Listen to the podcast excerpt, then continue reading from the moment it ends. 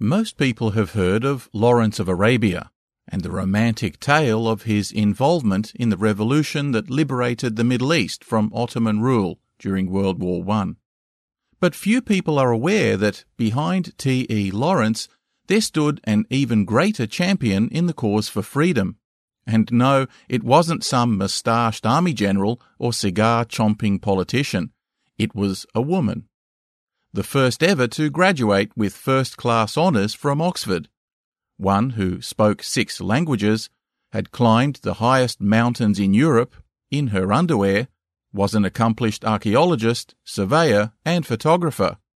A scholar of both Arab and Persian ancient poetry, she conducted six separate expeditions into the forbidding deserts of both Mesopotamia and Anatolia, had met virtually every tribal sheik and warlord in the region, and was treated by them as a princess and honoured guest. It was Gertrude Bell who provided accurate maps, intelligence, and favourable contacts to both Lawrence and the British High Command, and was instrumental in the success of the Arab Revolt. If you're just a little bit curious about this incredible woman who dared to go where few Western men had ever been, then join us as we dive into the life and times of Gertrude Bell, scholar, mountaineer, spy, and kingmaker.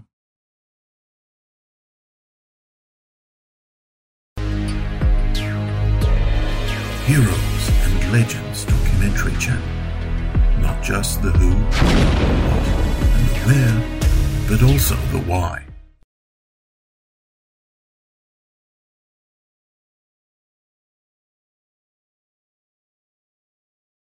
Our story begins in the early 1850s. The Industrial Revolution was in full swing, and England was its undisputed epicentre. Numerous breakthroughs in technology, chemistry, and engineering spurred the development of all kinds of industrial processes, which, in turn, created a new class of citizen, the scientific industrialist. Men who had been typically born into a modest social stratum, but who possessed some degree of mechanical aptitude, found the freedom in Great Britain to produce gadgets and gizmos that might find their way into either homes or factories, where they could improve productivity or exploit new opportunities and make them rich beyond their wildest dreams. It was the time of unrestricted capitalism, with cashed up investors, chemists, engineers, and other scientists now joining the aspiring ranks of the merchant class, who were themselves the nouveau riche of the previous century. This new brand of entrepreneur was often of humble origins, frequently self-taught, but typically an astute and shrewd operator, having graduated from the school of hard knocks. And boy, did the toffs at the top of the food chain despise them. But many of these new businessmen were different to the fortune hunters of previous generations. Perhaps because of their often modest backgrounds, the influence that money brought eventually began to affect society itself. They began to fund public education, amenities, and hospitals not just as a way to cement their own legacy in buildings and stone, but also to give something back to their communities. However, rapid urbanization, the insatiable demand for energy, and mass production, of course, had its dark side too, such as extreme environmental pollution, workhouses lacking any kind of safety or regulation, and ghettos full of the sick and destitute, often the victims of greedy entrepreneurs who lacked what we would today call a duty of care. These sometimes exploited both children and adults without conscience or accountability.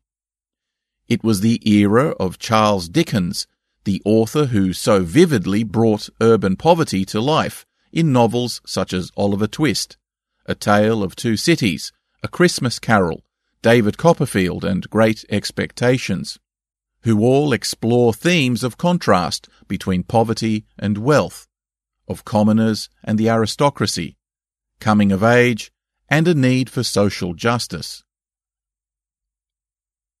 The often inhumane conditions that workers toiled under, in turn, spawned the proliferation of progressive political activism, trade union representation, and welfare societies that vocally challenged orthodox cultural norms.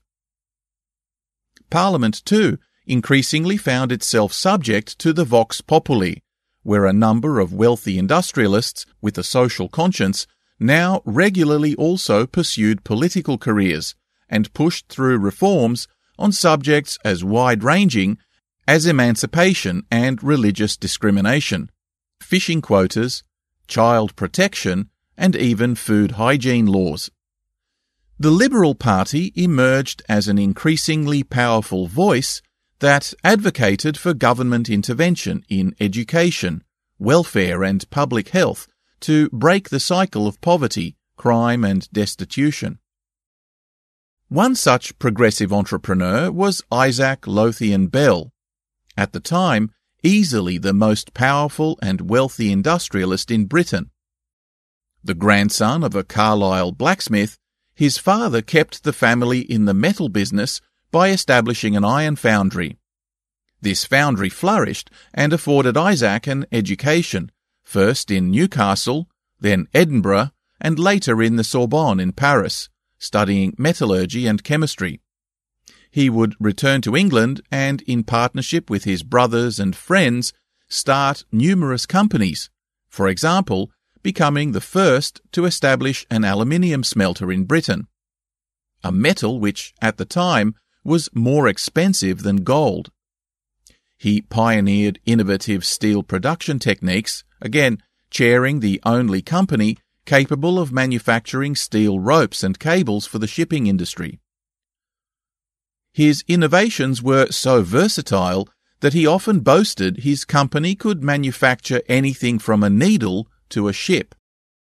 At its peak, his entities manufactured a third of all the steel produced in Britain, a substantial portion of it directed towards the growing rail and bridge infrastructure of the country, much of which he personally owned, along with collieries, quarries, foundries, smelters, and factories that employed almost 50,000 workers and operated 24 hours a day. Somehow, he also managed to find time to write dozens of cutting edge scientific articles and besides becoming a Fellow of the Royal Society, he was on the board of numerous academic and industrial associations before deciding to run for Parliament as a Liberal candidate on a platform of free trade, which of course would benefit his own business. He was the Elon Musk or Bill Gates of his day. Interestingly, his enormous wealth wasn't poured into ostentatious mansions or opulent, self-indulgent lifestyles. Like many Englishmen from the harsh north of Yorkshire, for much of their life, the Bells were frugal, opting to live comfortably in a modest-sized house. Later on, they built a much larger and elegant home on an estate they called Rounton, but the upsized building was still not quite a manor house, yet was intended to serve as a company headquarters for the now aging tycoon, being designed and furnished by his good friends William Morris and John Ruskin, well known social reformers and advocates for a return to craftsmanship, fair working conditions, and the need for government intervention for social progress. Peculiar bedfellows, perhaps, yet Bell, who was also a close friend of Charles Darwin and Thomas Huxley, despite his capitalist agenda, also strongly advocated for government subsidy in scientific research and technical development, fearing that without its active participation, Britain would fall behind Germany, whose support of the Krupp and Thyssen steel industries indeed saw his greatest fears realized by the onset of World War I, when Germany's industrial base indeed outstripped Britain substantially. Bell's many achievements in the fields of chemistry, engineering, and business earned him a rank in the peerage, becoming a baronet in 1885. As you might expect, Isaac Lowthian Bell ruled his family with the same kind of iron fist and stern discipline that he ran his companies. A strict and curmudgeonly father, his children were far from spoiled, and his son Hugh, despite growing up in his father's shadow, with little time or affection shown to him, would step into the family business on his father's death and take seriously the important relationship between employer and worker. Hugh was an altogether different individual to his father. He attended many of the same universities, studied most of the same subjects, and when he returned to England, immersed himself at the grassroots of the business, getting to know all the intricate details of the vast conglomerate of companies that the family operated. He was no freeloader and could be frequently seen pacing the floor of foundries or inspecting the coalface in the quarries. Unlike his father, he knew many hundreds of his workers by name and took a much more active role in their welfare than did Bell Sr. Hugh instituted a huge program of building workers' housing estates, schools, libraries, and public halls that would provide a community hub for his employees. He purchased a country estate purely to be used as a free holiday venue for underprivileged workers and their families, and despite being a vocal critic of Karl Marx, he understood where he was coming from and even endorsed the formation of trade unions to advocate on behalf of his workers. Hugh was nevertheless an avowed supporter of the free market, being convinced that this was the best and most efficient vehicle of prosperity, him being a political liberal like his father. Considering the many political incarnations of the word liberal today, and to avoid confusion, this might be a good time to define and discuss the Liberal Party of the United Kingdom, which came to dominate British politics for much of the 19th century. The Liberal Party was originally formed by the amalgamation of several unrelated factions, most notably the Whigs and the Radicals. The Whigs were an aristocratic party formed in the 17th century, whose central motivation was to oppose absolute monarchy and to support a constitutional one with power vested in the parliament instead of the ruler. Given their initial opposition to the Catholic Stuart claims to the throne, their opposition to any rights being granted to Catholics was also initially a core policy. The main opposition to them at the time were the Tories, who were strongly supportive of the Crown even if the king were to be Catholic. They were nevertheless also strongly supportive of the Church of England, which held a tight rein over religious dissenters, whether they be Protestant or otherwise. For many years, Tories and Whigs opposed each other in Parliament, with clashes coming to a head in the Glorious Revolution of 1688, when Catholic King James II was deposed by his otherwise loyal parliament, who were opposed to his promoting the interests of Catholics and Protestant nonconformists within the realm. His replacement, in a coup d'etat that installed his daughter Mary and her Dutch husband William of Orange, ushered in not only a renewed surge of Anglican power and anti-Catholic sentiment, but also bolstered the power of Parliament as the ultimate authority. Despite their differences, both the Tories and Whigs could in essence be described as conservative in outlook. But by the early 1800s, they both came under increasing criticism by a loose coalition of parliamentary reformers that were known as radicals. The radicals lacked a unifying ideological base, leadership, or internal structure, but they were unified in their views that the current state of politics was entirely in the hands of the aristocracy, with little consideration for the common population. Some radicals advocated for broader voting rights. Some had an anti-slavery agenda, while others were for granting home rule in Ireland and religious tolerance in general, while others were for low taxes, freedom of the press, poverty relief, and anti-protectionism. By the mid-1800s, the Whigs had come to associate themselves increasingly with wealthy industrialists who, by the very nature of their business focus, pushed for free trade and international cooperation.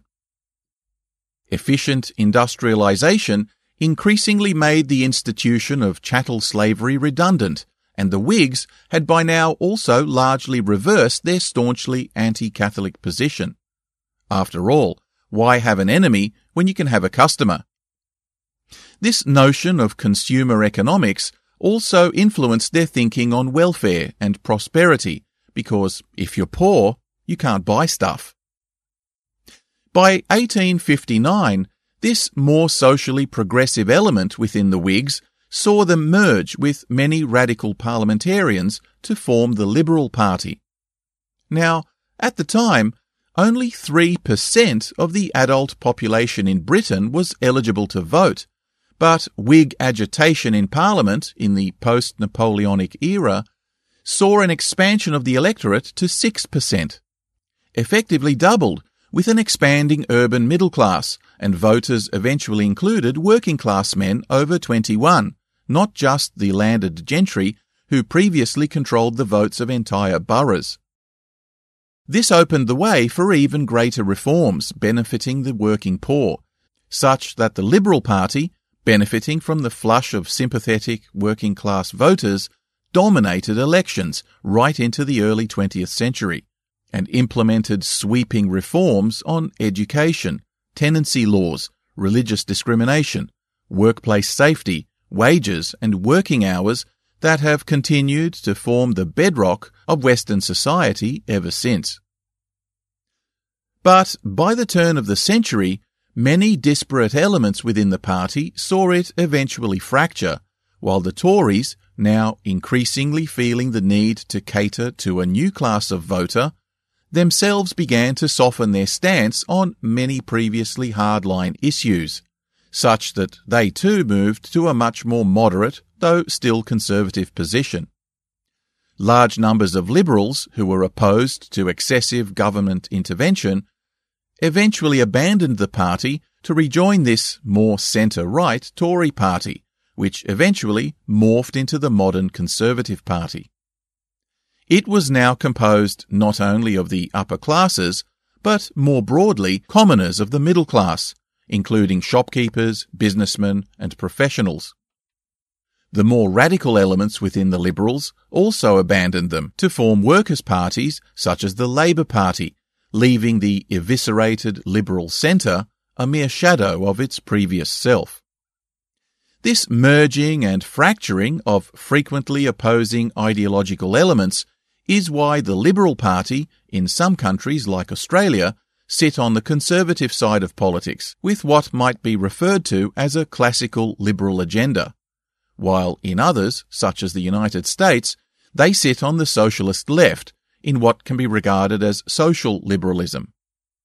But in the UK, where the Conservative Party essentially absorbed all the classical liberal elements, the Liberal Party itself ceased to exist as a distinct entity, with its several subsequent reincarnations being of little ongoing political consequence.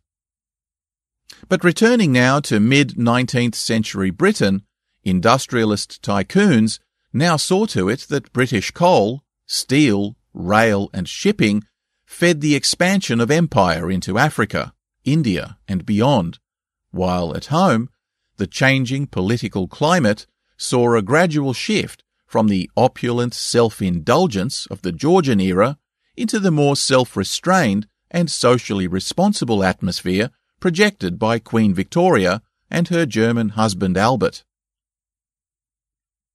Shouldering ever greater responsibility for the family's fortunes, at the age of 23, Hugh eventually married the daughter of a prominent local merchant, and their first child, Gertrude, was born in 1868 at the home of the family patriarch in Washington New Hall. but the young couple were desperate to make a home for themselves, eventually moving into their own socially conscious, Webb designed seaside home at Redcar near Middlesbrough, where Hugh would be close to the industrial heart of their business. Despite being the sixth richest family in Britain, the home, though stately, was hardly a sprawling mansion, with Hugh being equally frugal as his father. Unlike the pater familias, Hugh Bell was an affectionate husband and a doting father, always making sure to be home on time and spending quality time with his family. But the idyllic life soon fell apart when his wife died shortly after giving birth to Gertrude's brother Maurice in 1871. Distraught at the loss, Hugh was for some years a broken and lonely man whose sole joy was taking long walks on the beach with Gertrude, while an aunt moved into the residence to help raise the children while he was away on business. As time went on, father and daughter developed an unbreakable bond of trust and affection. But the magnate's sisters were nevertheless busy behind the scenes, scheming to marry him off again, because in their eyes he was far too eligible a catch to remain a young widower. So it was that they introduced him to the daughter of a prominent physician, Florence Olliffe.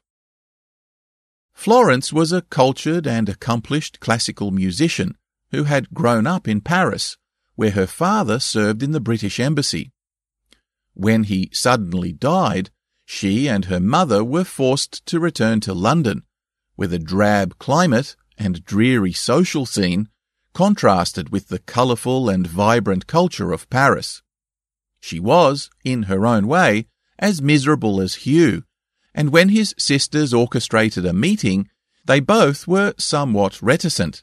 Yet Florence later described her thoughts upon seeing Hugh for the first time, as his being beautiful, yet very sad. For his part, Hugh was deeply concerned that Florence would be miserable living in the polluted industrial heartland of England, far away from the London elite and its cultural centres. You can just imagine the level of snobbery that must have existed when one of the richest men in the world fretted about being accepted into high society. It was as if money only made your effrontery worse. But Florence, too, was in many respects a misfit. Homesick for Paris, she also found it hard to integrate into London society, being neither particularly wealthy nor of genteel heritage. But perhaps more importantly, like Hugh, she was very family oriented and significantly, she loved children. Hugh gradually warmed to the idea of marrying again, and soon enough they tied the knot in a low key ceremony, spending a short honeymoon in the United States, visiting Florence's sister and her husband, Frank Lascelles, a senior diplomat working at the British Embassy in Washington, D.C. Upon their return, Florence rolled up her sleeves and determined that if she couldn't live in Paris, she was going to bring Paris to Middlesbrough. She instigated regular tea parties in the garden, to which she invited prominent local couples. But Yorkshiremen, it goes without saying, are not like Frenchmen, and they generally hated dressing up, let alone attending parties, such that their wives almost always came alone. Yorkshire women, too, were not what she expected. They spoke little and bluntly. They were as frugal with their words as they were with their money, neither offering nor entertaining small talk without significant effort made to engage them. But Florence persisted and the local ladies, seeing no agenda outside of socializing, eventually warmed to her, such that garden parties soon became a regular highlight at their home. But Florence's greatest challenge was in winning over the children. Maurice, who had no memory of his mother, warmed to her quickly, but Gertrude, already a feisty and precocious girl, had little time for rules and regulations. Before Florence arrived on the scene, Gertrude had already developed a strong independent streak, which was only strengthened by the doting and permissive attitude of her father. A string of governesses had resigned, unable to rein in the boisterous and adventurous child. Florence quickly came to realize that taking a hard line would make her own life a nightmare, so she chose her battles carefully and focused on building their relationship rather than laying down the law. Just as well, because Gertrude was not the kind of child who could easily be forced to conform. She was busy climbing trees, galloping horses, and getting dirty in the gardens, helping the workers plant flowers. On numerous occasions, she would encourage her younger brother to jump off high walls, climb onto the roof, or race on horseback, with Maurice often ending up with bruises and concussion as a result of trying to keep up with his older sister.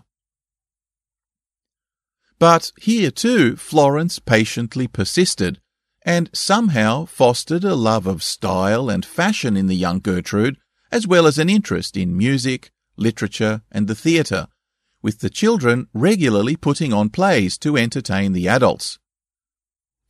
It wasn't long before Gertrude began calling her mother, and though she was always very careful to avoid being labelled as the evil stepmother, this prudent exercise of discretion in winning over the wilful young Gertrude eventually paid off as their relationship deepened, though it would never approach the limitless affection she had for her father. For her part, as she matured, it was clear to Gertrude how much Hugh loved Florence, and how happy she made him. To her credit, Gertrude didn't view this as a threat to her own relationship and her lack of jealousy was, in turn, appreciated by Florence, who loved her like a daughter. Indeed, it wasn't long before Florence gave birth to children of her own. Hugo in 1878, Elsa in 1879, and Molly in 1881. With these children too, Hugh, though often away for days at a time, threw himself into the joys of fatherhood playing chasing games, climbing trees, and wrestling on the lawn with them, while their mother looked on fearfully lest somebody got hurt. Gertrude appears to have accepted this enlarged family, again without too much jealousy, becoming particularly close to Hugo in future years, though she was by now becoming increasingly restless and in need of greater stimulation.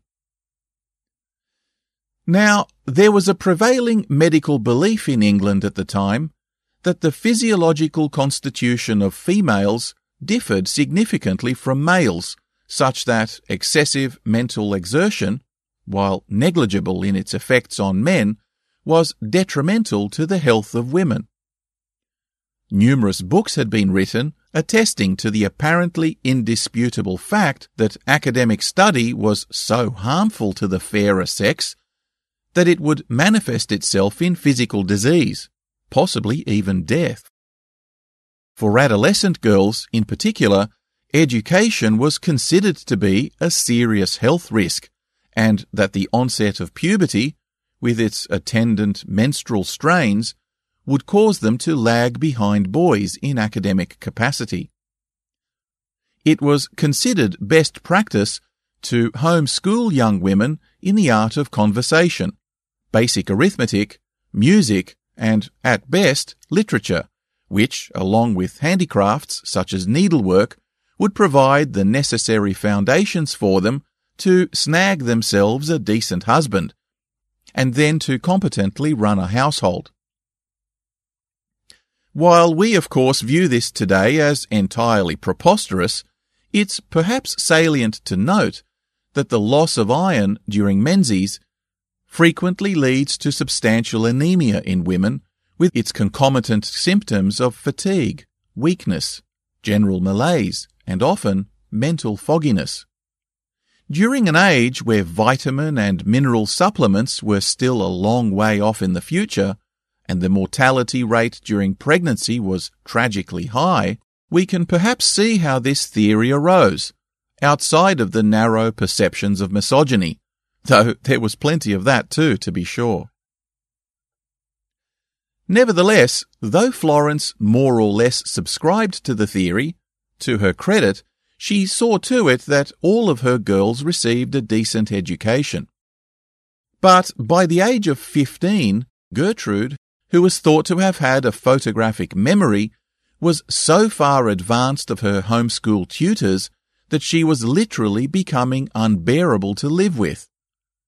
So Florence felt compelled to enrol her in a prestigious ladies' college in London, which she found similarly odious, stifling, and restrictive in its academic offering, being, again, more geared towards exposing girls to potential husbands than to any kind of academic or professional career. Indeed, it was originally an institution set up for training domestic governesses. The students would be chaperoned to galleries, theatres, and gardens, and the courses of instruction that attended those outings were largely oriented towards making them into good conversationalists rather than scholars. Despite these limitations, Gertrude excelled in both poetry and history, such that her teachers were all in agreement that she should be allowed to enrol for further study at Oxford, which was, at the time, still a completely masculine domain. Both Hugh and Florence had their reservations, but Gertrude's teachers were so impressed by her talents that they persuaded the parents to relent, and at the age of 17, she entered Lady Margaret Hall, one of only two marginal colleges for women at Oxford, where she frequently butted heads with her condescending professors, yet in just two years, nevertheless became the first woman in England to graduate with a first class honours degree in modern history. Meanwhile, her stepmother Florence was no slacker either. She had long been immersed in investigating the living conditions of foundry workers employed in the family business. As I mentioned, the Bells were unusually invested in the welfare of their workers, with Hugh being a true believer in the emerging ideology that established a duty of care by both employers and the government in the well-being of the working class. Florence took her role as wife of the CEO seriously and was front and centre in the building of recreation halls, theatres and parks where workers and their families could enjoy some downtime together, away from the pubs and gambling dens that were such a drain on the health and morality of society. She formed a number of women's auxiliaries that assisted mothers with the care of their children and provided hot meals and clothing to families in need. Among British workers, those employed by Hugh Bell were the best paid in the country, and there was much hope that its successes would be replicated both by other companies as well as rural farming estates that were typically owned by aristocrats. Florence would often recruit Gertrude during her holidays to assist her in interviewing housewives, writing down their stories, tabulating their family budgets, and gathering statistics that she would eventually publish as a clear expose on the plight of the poor, who were typically reviled by the middle and upper classes as somehow being responsible for their own squalor. She showed unequivocally that women in particular were caught in a cycle of poverty, exacerbated by poor health, repetitive pregnancies, and a lack of education. This situation was only made worse by rampant alcoholism and domestic violence, perpetrated by similarly demoralized and disconsolate husbands who saw no future beyond working themselves to an early death in a mine or factory. A family's plight would quickly become catastrophic should the primary breadwinner be killed or disabled in an accident, such that their meagre source of income and support evaporated. Florence's book, At the Works, was a sobering reminder of the widespread social problems facing much of the population, pointing to the need for better education, public recreational facilities, life and disability insurance programs, and aged care pensions, and it served as an important source of data for many future government reforms. Several historians believe that Gertrude's participation in this project of her stepmother's helped shape her views on her later building the Women's Hospital, public library, and numerous schools she sponsored in Iraq. But we're getting just a little ahead of ourselves. Having returned home after obtaining her degree, the outspoken and headstrong young history graduate was less inclined than ever to settle for a life as a domestic housewife. So Hugh and Florence decided it was best for all concerned to send her on the obligatory European tour, where she could both satisfy her desperation to escape the mundane and perhaps increase her exposure to potential husbands. So it was that she was dispatched to Paris, where she would be met by her cousin and escorted on a grand tour to Eastern Europe, where her aunt and uncle, the Lascelles, were now working in the British Embassy in Bucharest, Romania. The Lascelles took her to numerous high society balls, where she hobnobbed with diplomats, aristocrats, and intellectuals, who were far less dismissive of women than she had experienced back home. Here, it was perfectly acceptable even for divorced women to attend balls, and they were treated with no less respect and attention by men than debutantes such as Gertrude. Even royalty openly engaged in conversation with lesser ranks at these functions, and the Queen of Romania in particular took a shine to Gertrude regularly approaching her at balls and even giving her gifts. After some months enjoying the social scene in Romania, she eventually made her way back home, where Florence was desperate to domesticate her by entrusting her with babysitting duties and home economics responsibilities. You see, in repressive Victorian England, morality was heavily bound up with duty. It was considered to be a woman's duty to keep a good household, to nurture and groom her children, and to promote her husband's good name. Women who were more concerned with pursuing their own personal interests, or worse, a career, were seen as fundamentally abrogating their duty both to their family and society, and hence were viewed as immoral.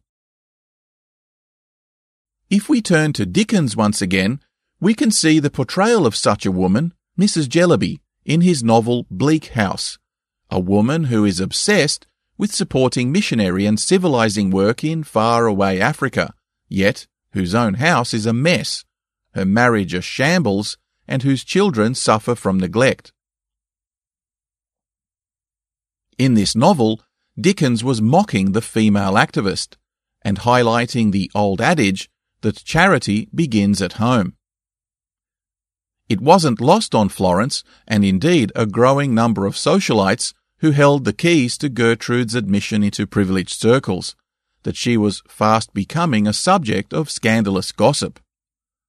Made all the worse when she would regularly contradict a speaker at a dinner party and interject her own political opinions, leaving the other guests aghast at her presumption.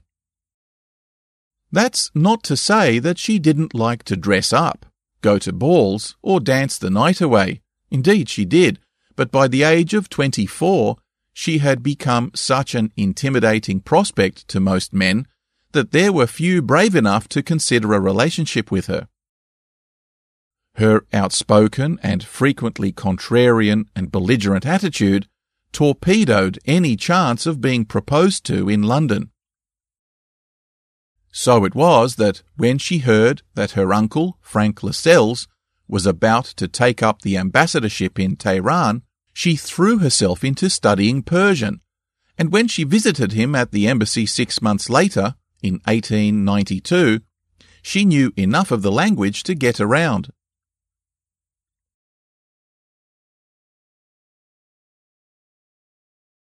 Gertrude fell in love with Persia, writing glowing reports of the countryside, its people and culture. Oh, the desert around Tehran. Miles and miles of it, with nothing, nothing growing, ringed in with bleak, bare mountains, snow crowned and furrowed with the deep courses of torrents. I never knew what desert was till I came here. It is a very wonderful thing to see. And in the middle of it all, out of nothing, out of a little cold water, springs up a garden. Such a garden. But the desert wasn't the only thing she fell in love with. There was a young consular assistant who was assigned to escort her by the name of Henry Cadogan, who, like her, was in love with Persia, and he would take her on trips to historical ruins as well as read love poems to her from the famous 14th century mystical Sufi poet Hafiz. Unsurprisingly, the two fell in love and spent many happy months together in what she described as a blissful paradise. He soon proposed to her, and she accepted, writing home to ask permission. But their hopes were dashed when her father Hugh wrote back some agonizing months later, denying his permission and crushing all hope for a wedding. You see, Hugh had made, as fathers do, several inquiries about the groom to be, and it was clear that he and his family were all but bankrupt. And worse, though he would never tell her, Hugh had discovered that Henry was an addicted gambler and carrying substantial debts back home.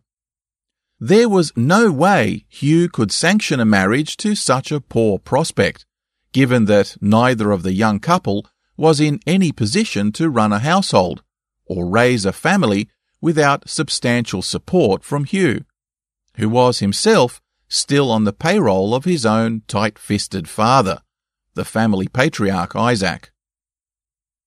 Worse still, the railroad and steel industries were taking a hammering from foreign competition, and shares in their companies had recently plummeted.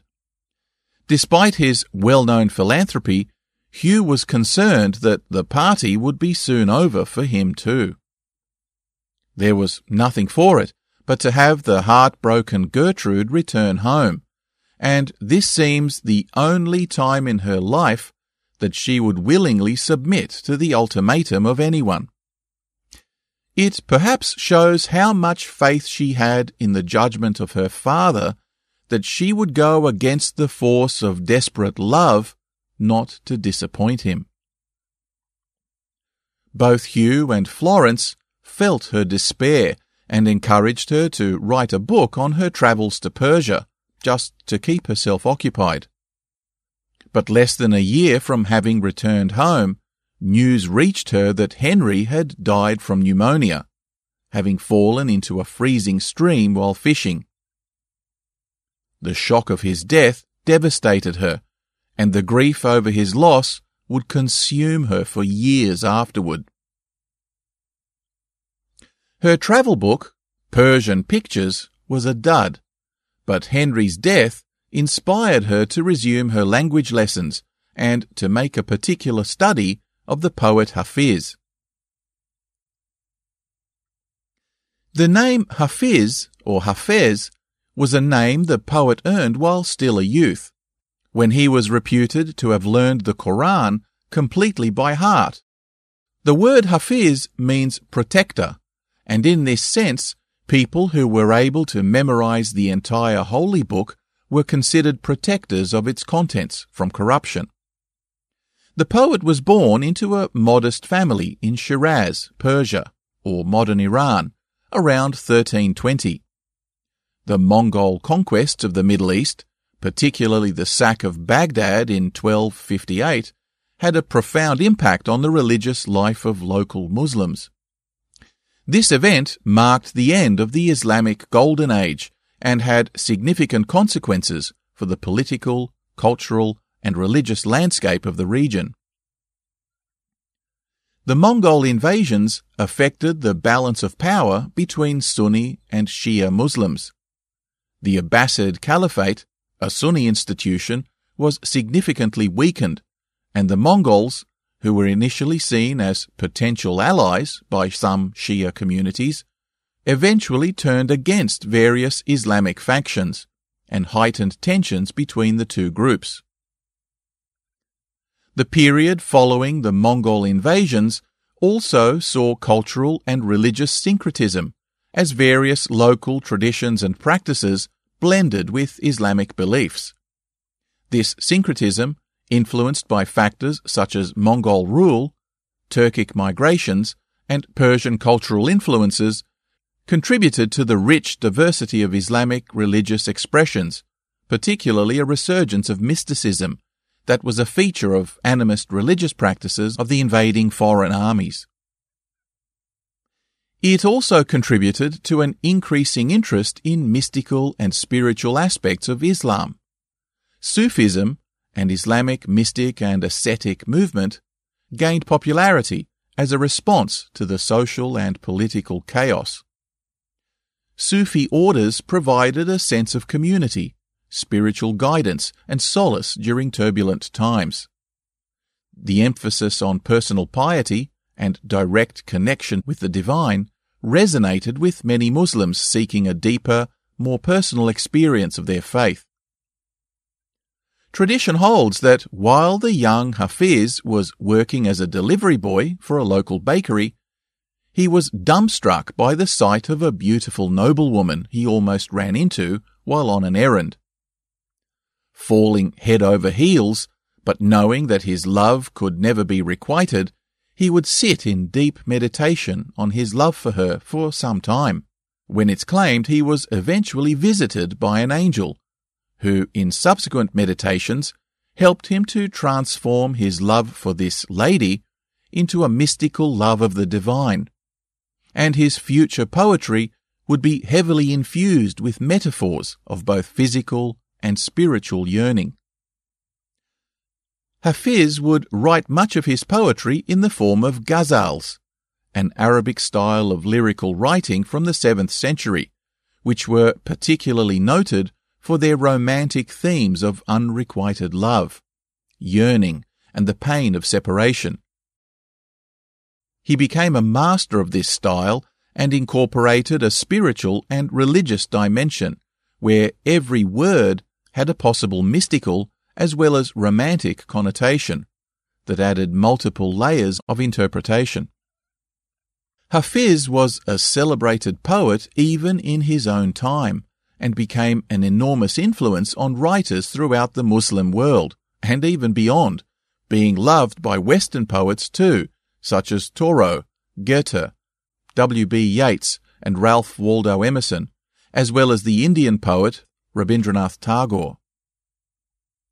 He has often been called the Persian Petrarch, given his dedication to romantic themes, and is considered a national treasure in Iran, where tens of thousands of visitors flock to his mausoleum in Shiraz each year to pay him homage. Because his poetry is so full of ambiguous meanings and layers of deep symbolism, translations into other languages have always been fraught with difficulty, with no two versions agreeing on even a single stanza. Gertrude, characteristically, threw herself into the task, and it may be that both her deep affection for the country and passionately tragic love affair with Henry gave her a perspective that others perhaps didn't have. Gertrude's biographer, Georgina Howell, believes that her much praised translation of Hafiz was all the greater for the deep sense of grief she herself infused into the translation. Ah, when he found it easy to depart, he left the harder pilgrimage to me. O camel driver, through the cordage start. For God's sake help me lift my fallen load, and pity be my comrade of the road.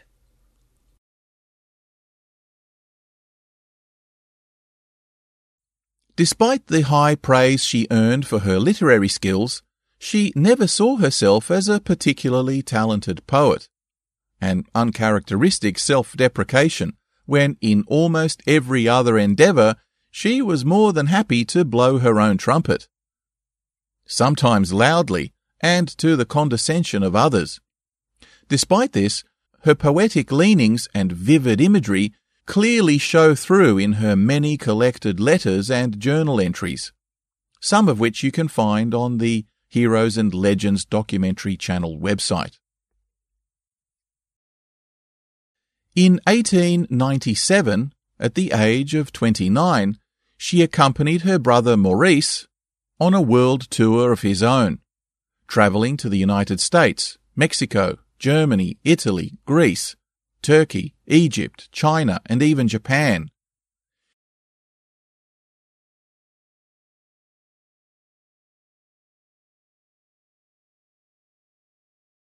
On a family trip to Europe in 1897, the Bells made their way to the French alpine region of Des Écrins, where she and her father Hugh did some hiking in the mountains.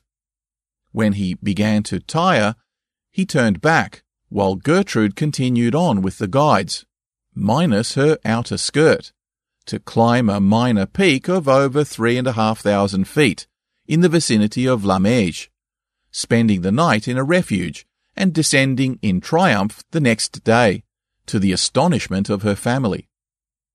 Eyeing off the higher peak nearby, she swore to be back soon and take a crack at La Meije too. By 1899, she was back in southern France, accompanied by her brother Hugo, the Lascelles cousins, and dear friend, now Sir Valentine Chirol, none of whom could dissuade her from taking on La Meije. She and her guides set off, and when they were out of sight, she again removed her outer skirt and made her way up the rock face in her underpants. Now, it should be said that, at the time, crampons weren't yet invented. Nor were carabiners, nor was nylon rope.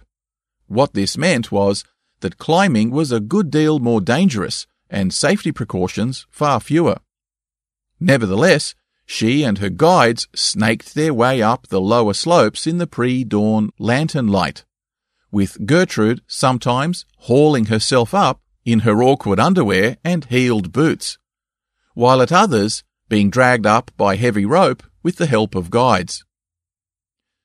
By early the next morning, they made the 13,000 foot summit, she being the first woman to conquer La Meije.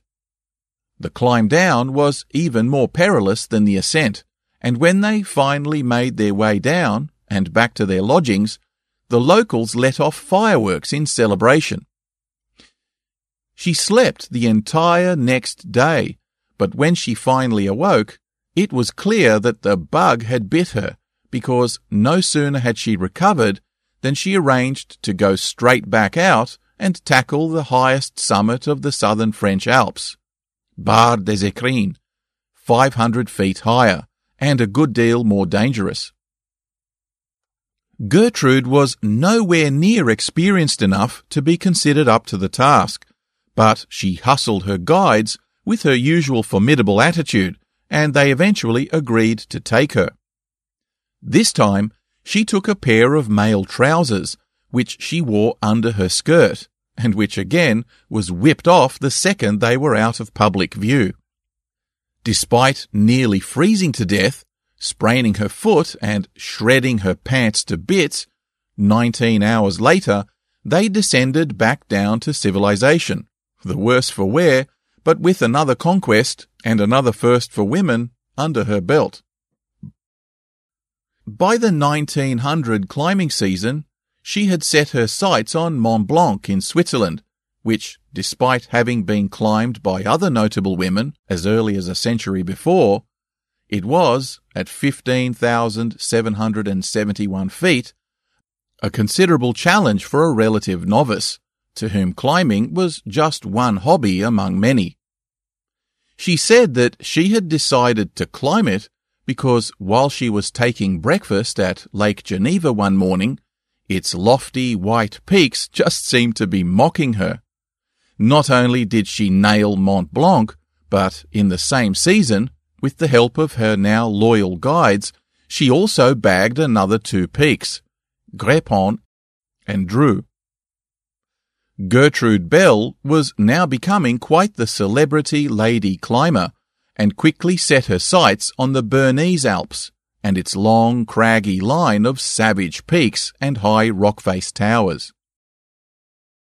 First, she conquered the Schreckhorn, and then decided to systematically tackle the multiple peaks of the Engelhörner Range, the jagged and brutal limestone mountains made famous by Arthur Conan Doyle as the place where Sherlock Holmes plummeted into the misty abyss of the icy Reichenbach waterfall.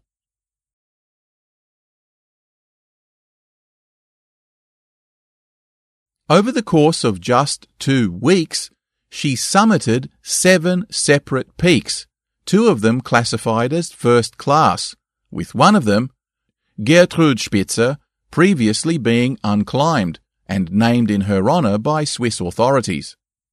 Still hungry for greater successes, she was back in 1902 and with her ever trusty guides pushed for the summit of the Finsteraarhorn, the highest peak in the region at 14,022 feet.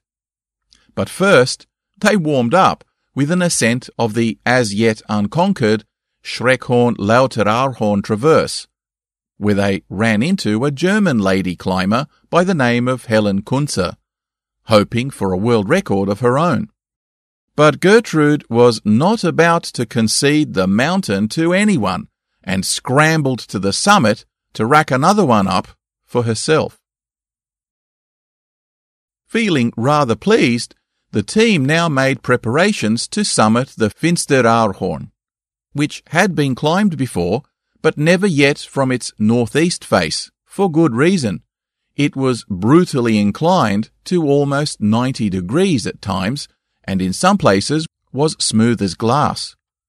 They set off, and almost immediately the weather began to shift.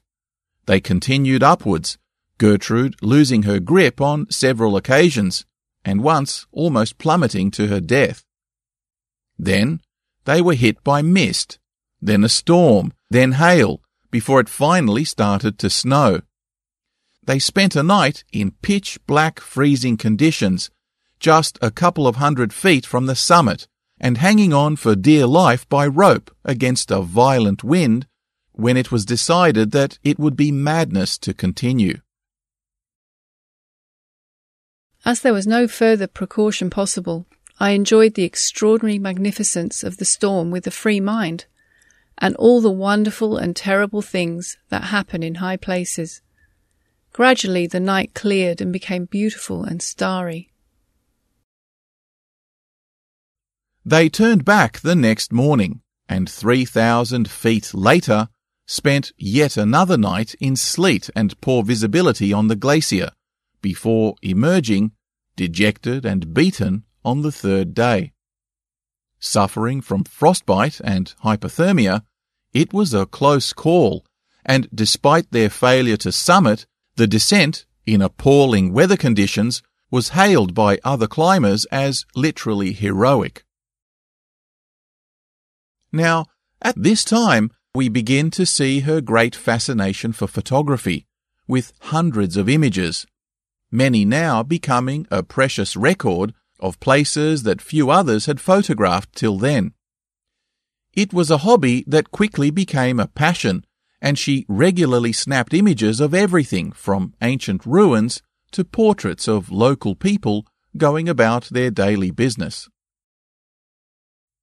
Gertrude had by now adopted a completely masculine climbing outfit, which she would change into once on the mountain, and this scandalous and unladylike masculine uniform was nevertheless to become a fashion template for every other lady mountaineer over the ensuing decades. In 1904, she again returned to Switzerland to conquer one last mountain, the Matterhorn. It was one of the most technically difficult, with the highest fatality rate of any European mountain. Naturally, she was going to see for herself. And though it was as grueling a climb as she expected, with sheer verticals, rope climbing, and dangerous rockfalls, she bagged this one as well, with mountaineers commenting for years afterward how incredibly strong and agile she was, not to mention tough and courageous. In between climbing seasons, Gertrude often took holidays in exotic places. Italy, the Croatian coast, India, China and Japan, taking hundreds of photographs, now housed in an excellent collection at the University of Newcastle.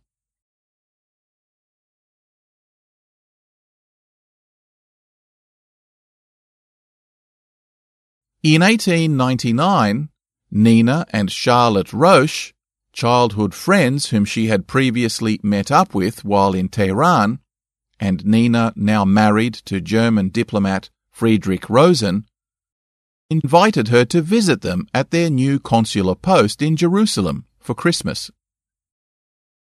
Ever since the death of her one-time fiancé, Henry Cadogan, Gertrude had felt a yearning to return to the East, and this invitation was just the ticket. She was now 31 years old and in the peak of fitness during these, her climbing years. So, with her father's permission, she made her way to Jerusalem, where she booked a room at the Jerusalem Hotel, just a few minutes' walk from the German consulate. She immediately arranged to begin intensive Arabic and Hebrew lessons, which she found rather challenging, and set about on foot with her new Kodak film camera, a departure from the glass plates of past trips to photograph the usual tourist sites and ordinary people going about their business. At the time, Jerusalem was part of the Ottoman Empire, having been invaded by one power after another for over two millennia, after the destruction of the Jewish state of Judea by the Romans in 70 AD. Byzantines, Sassanid Persians, several Islamic caliphates, both Sunni and Shia, Seljuk Turks, European Crusaders, Ayyubids, Mamluks, and eventually the Ottoman Turks, all captured the city and its surrounding territory in their turn, leaving both cultural as well as political legacies. It was a cosmopolitan city, ostensibly Arabic and Muslim by this time, but nonetheless populated by dozens of minorities, including those Jews who had never left, referred to as the Old Yishuv, as well as Christian Europeans of many denominations, Armenians, Greeks, Persians, Assyrians, Egyptians, and many others, including the Ottoman Turks, who all engaged in widespread and lively commerce throughout the region. She would often go on day trips with the Rosens and their children, who would take her sightseeing in the countryside, visiting many ancient ruins. On one occasion, they rode out to the shore of the Dead Sea, a body of water so salty that you float effortlessly in its high buoyancy, and whose water feels like an almost oily film on your skin, until it dries, caking you in itchy flakes of salt. Heaven help you if you dip your face in it, or a drop ends up in your eye. It was here that she took one of her most iconic photographs of Nina Rosen in her swimming gown, and of the Rosen children playing at the shoreline. These excursions fired her imagination to explore further afield, so she purchased a horse, which she scandalously rode like a man, not side saddle.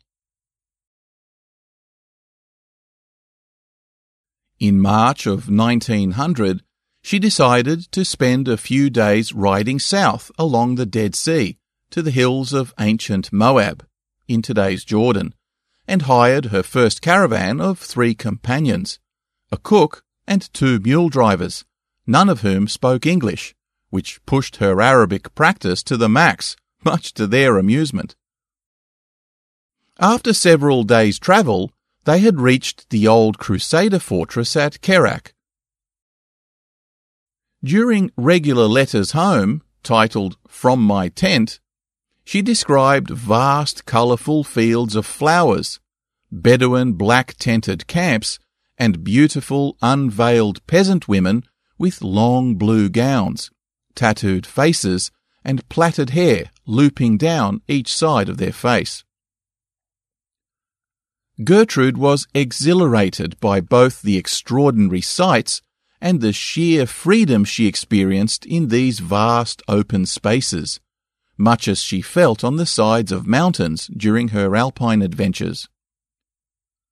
She'd been in the saddle for eight days already, and noted that the maps she had brought along with her were full of inaccuracies that she now amended with annotations and fresh measurements. She then decided, on a whim, to push south into Petra, the ancient caravan trading hub famous for its beautiful architectural facades carved into lonely sheer red cliffs. The charming facade, the most exquisite proportions. But time has worn them, and the weather has stained the rock with exquisite colours. It wasn't long before she was intercepted by a Turkish patrol who demanded her papers.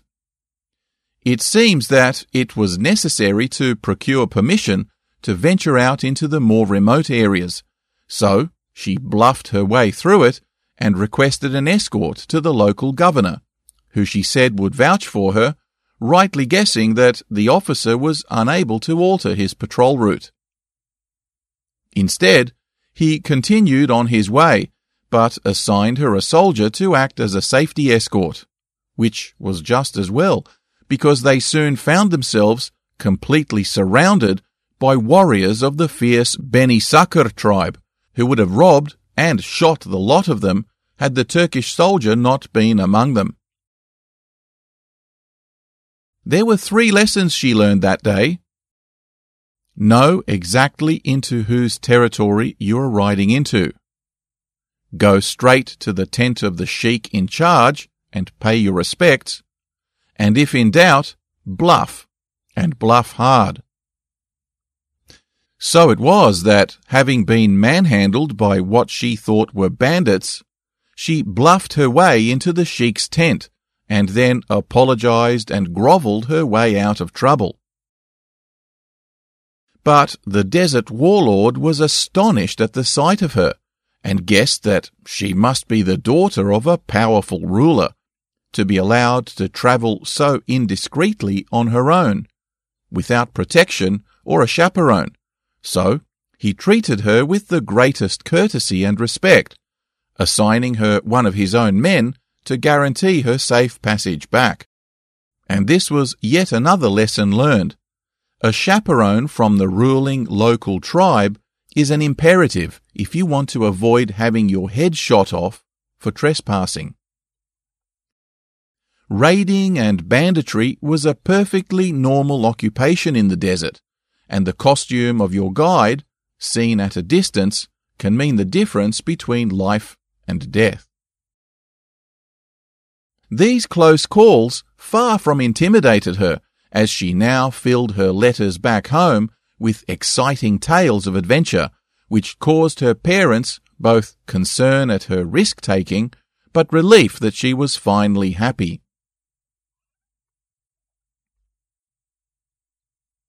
Anyway, after a hundred and thirty-five miles and eighteen days on horseback, she finally rode back into Jerusalem, sunburned, sore, and dusty, but she was now a woman on a mission to see as much of the Levant as she possibly could and fill in the many blanks and map inaccuracies as she could find.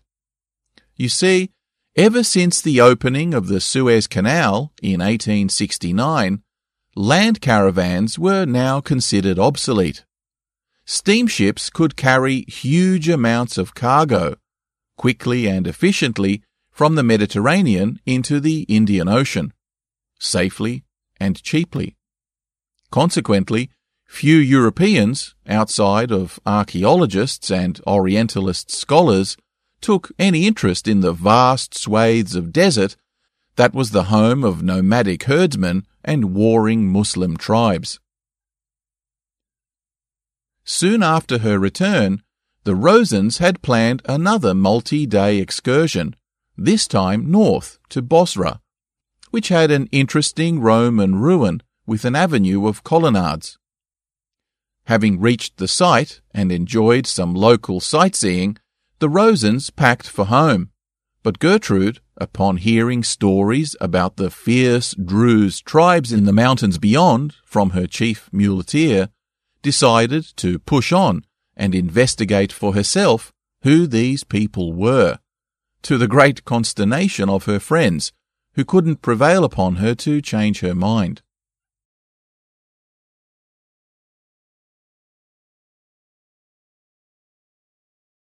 Now, the Druze are a religious and ethnic minority with a distinct cultural and religious identity.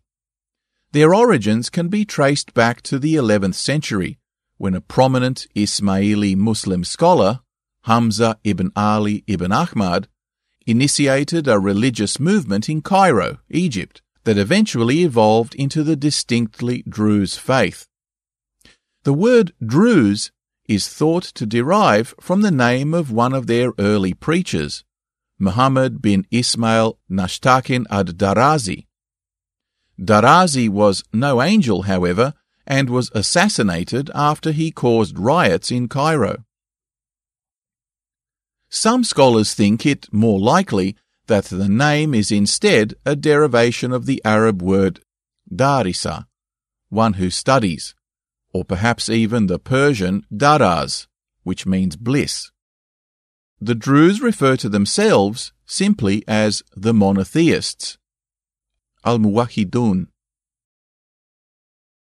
The core beliefs of the Druze are deeply esoteric and secretive, with the inner teachings reserved for a select group of initiates. On the other hand, exoteric aspects of their faith include elements from Islam, Christianity, and other monotheistic religions, as well as ancient Greek Neoplatonism, Pythagoreanism, and even religions further afield, such as Zoroastrianism and Hindu Buddhism. The Druze are Unitarians, that is to say, they believe in the oneness of God and the prophethood of various religious figures, including Noah, Abraham, Moses, Jesus, and Muhammad, but with a unique interpretation of their roles. They also have a core belief in reincarnation.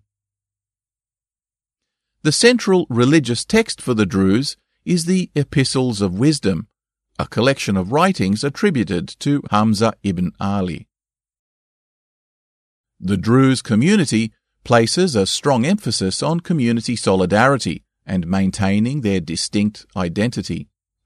They have historically lived in mountainous regions, fostering a sense of close-knit communal living, and it is forbidden to marry outside of their social group.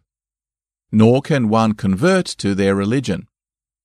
Despite their fierce independence, the Druze have always been a minority in the countries they are found, and strive to maintain peaceful relations with surrounding communities, particularly Christians and Jews. Perhaps because of their vulnerable position, today's population, numbering less than a million, they are known for their loyalty to the countries in which they reside, and their service in the armed forces of nations like Lebanon and Israel is notable, though they have often been the subject of persecution, particularly by fundamentalist Muslims. Under the Ottomans, they nevertheless managed to negotiate a significant degree of autonomy, particularly in the late 19th century, as Ottoman power began fading.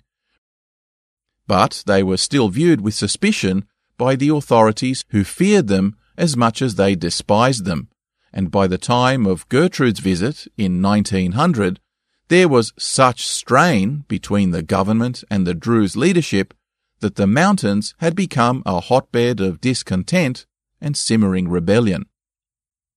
It's not surprising then that having applied for a permit to the Ottoman authorities to visit the region, she was flat out denied, even when using the excuse of travelling through for the purposes of visiting a Roman archaeological site at Salkhad. Just to make sure she got the point, that evening she was visited at her campsite by government officials, who warned her to clear out the next morning. So when the visitors departed, she had her men, the same crew she had used the previous trip, pack the entire camp, and they hurriedly departed in the middle of the night to avoid the inevitable official escort that was sure to show up the next morning. But far from going home, they headed south, bypassing Salkhad and circling wide, out of sight of government checkpoints and then up into the mountain villages, and straight for the town in which the Druze sheik lived. It was a tactic that would ensure success in many of her future adventures. Far from hostile, the Druze leadership greeted her with friendliness and generosity, and her direct insistence on paying her respects to him established her as a person of some importance. The elderly sheik, Yahya Beg, was no friend of the Ottomans, having just been released from five years in a Turkish jail. He was impressed by her spirit and had his men, whom she described in her letters home as tall and very handsome, escort her to all the archaeological ruins in the area and onwards to the end of his territory. She now continued north for a resupply in Damascus before her small caravan now carried on through dry and dusty conditions to the ruins of Palmyra. Palmyra was an oasis city that had existed since Neolithic times and for most of its life served as a hub for caravans of merchants on one of the many silk roads to the east. By Roman times, it was quite a prosperous city and they too left their mark here with the many colonnades and elegant buildings erected as a symbol of their authority. But in the 260s AD, the powerful Queen Zenobia, whose husband had managed to subjugate almost the entire Levant, from the Egyptian border all the way to Anatolia, took power after his assassination and expanded the Palmyrene Empire even further, annexing Egypt and declaring her empire's secession from the Roman orbit. Obviously, the Roman Emperor Aurelian wasn't about to tolerate this insult to his authority, so he marched his troops on Zenobia's capital, and after ferocious fighting, Palmyra fell to the Roman army in 272 AD. The queen was captured and sent to Rome in chains, where she died in exile two years later. Queen Zenobia was said to have been a tolerant and just ruler over her multi-ethnic and diverse empire, with some scholars even suggesting that her ethnicity was Jewish. She certainly made several edicts protecting Jewish temples in her domains. But her tolerance extended to all religions, where she ordered repairs of derelict Egyptian temples too, notably the Colossi of Memnon. She was one tough lady, so it's no surprise that Gertrude Bell, another tough woman taking on a man's world, was keen to visit the capital of this once mighty empire.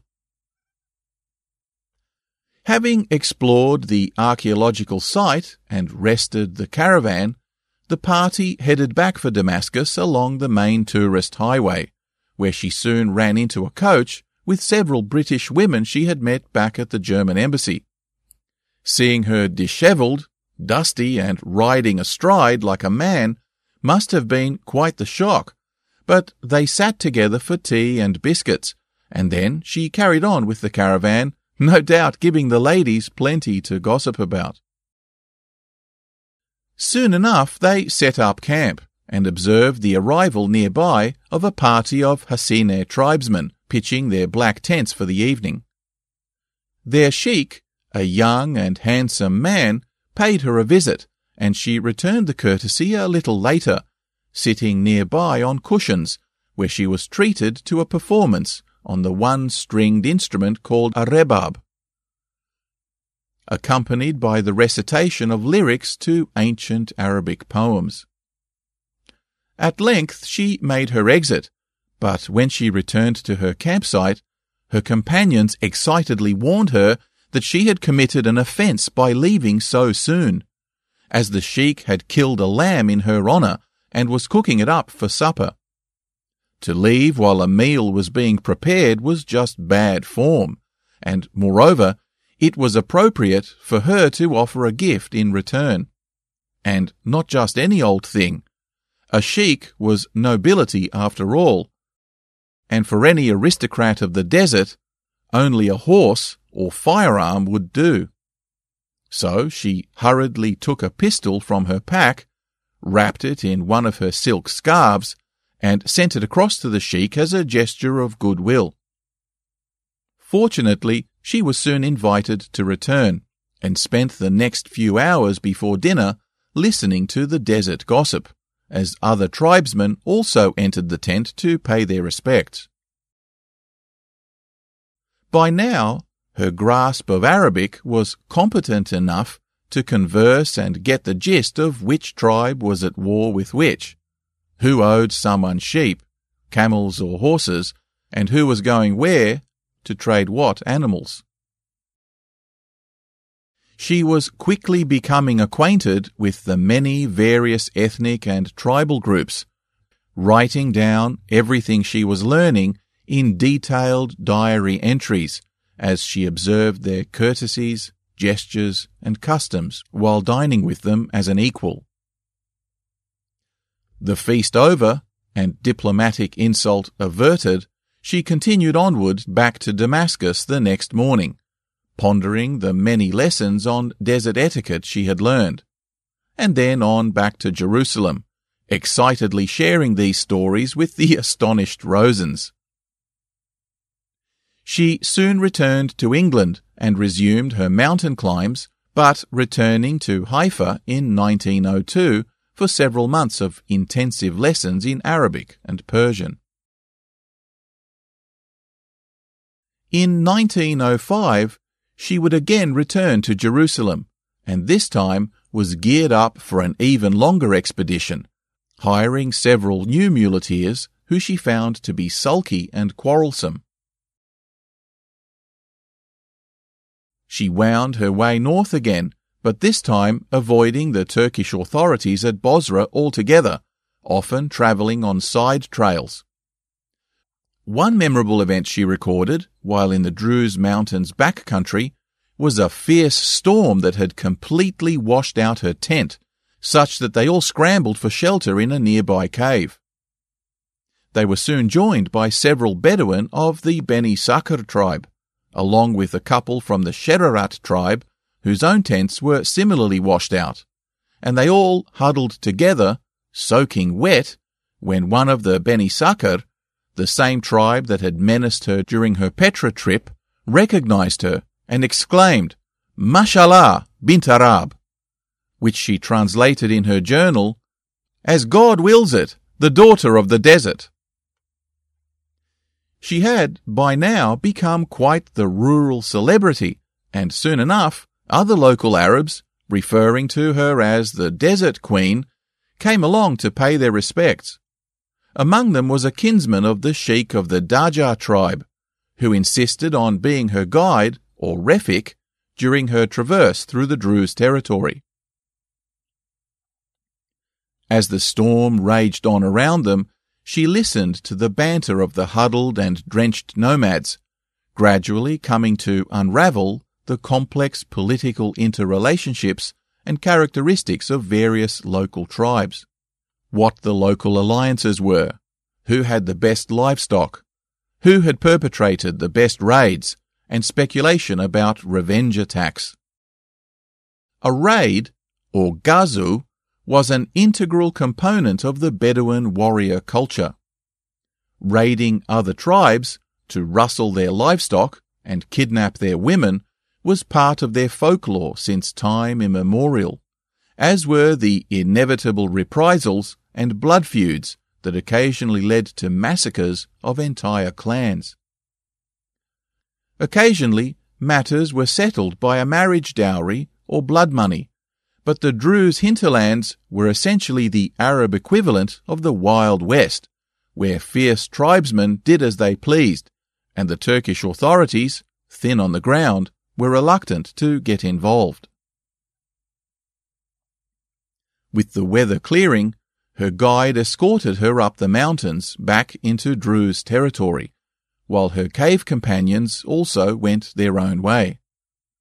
This time, having completely bypassed the authorities at Bosra, she finally got to see the ruins at Salkhad, but the sheikh of the Darja, who had now extended his own protection over her, conveyed the sad news that the Sakhr tribe and their allies the Hawaitat had recently raided their Beni Hassan and Druze allies, killed several people, and rustled thousands of sheep and cattle, making off with dozens of tents and the harems of women within. Naively disappointed at missing the action, she wrote in her diary, I could not help regretting a little the Gazu had not waited until today that we might have seen it. Nevertheless, the following night, she heard shouting and gunfire outside her tent, and cautiously emerged to see a bonfire with men and boys, brandishing swords and dancing around the fire, singing fierce songs of bravery and vengeance. She recorded in her diary, Tomorrow the Druze are going forth with two thousand horsemen to recapture their flocks and to kill every man, woman, and child of the Sakir that they may come across. As I stood there watching, several came up to me, saluted, and said, Upon thee be peace. The English and the Druze are one. I said, Praise be to God. We too are a fighting race. If you had listened to their song, you would know that the finest thing in the world is to go out and kill your enemy.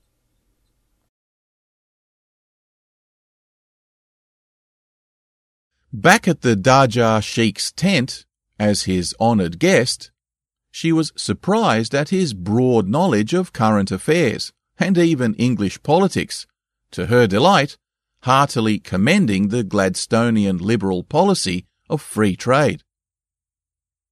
The Sheikh, in turn, was equally astonished when she produced a copy of the Mu'allaqat, a collection of pre-Islamic poems that some scholars consider the most sophisticated and elegant poetry in the entire Arabic corpus.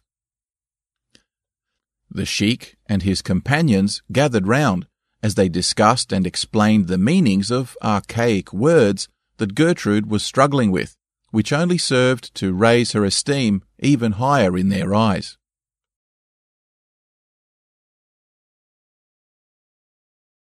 She never did hear what happened during the dawn raid of the Revenge Gazu, but she pushed on northwards anyway to Damascus, and they were soon hit by a blizzard which blanketed the entire region in snow. The going was slow and arduous, yet by the time they got to Damascus, it was clear that news travelled fast.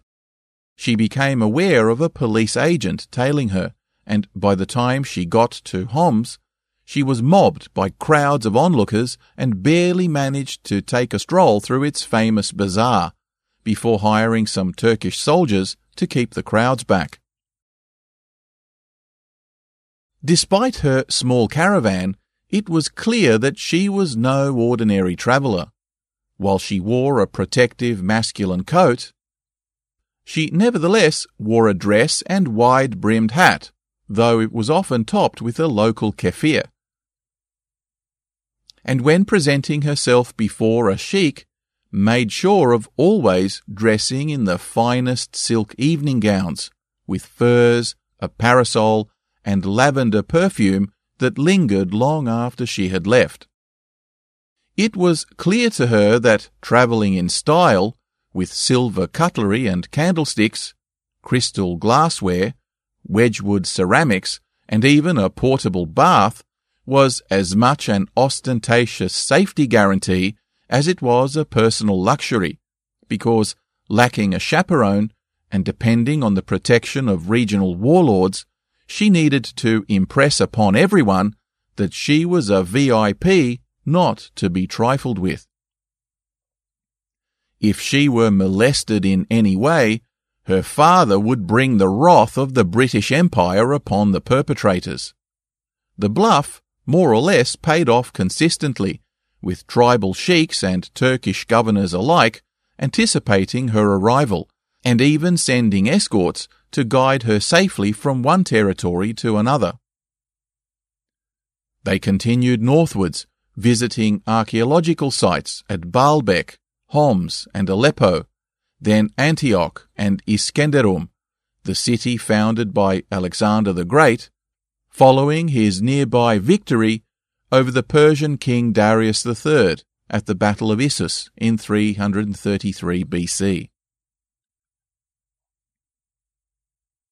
Travelling still further north in terrible weather along the Turkish coast to Adana, where her frustration with the increasingly indolent crew caused her to hire a new cook, an Armenian Christian from Aleppo by the name of Fattuh, who was, in time, to become her most devoted servant and accompanied her on all her future expeditions.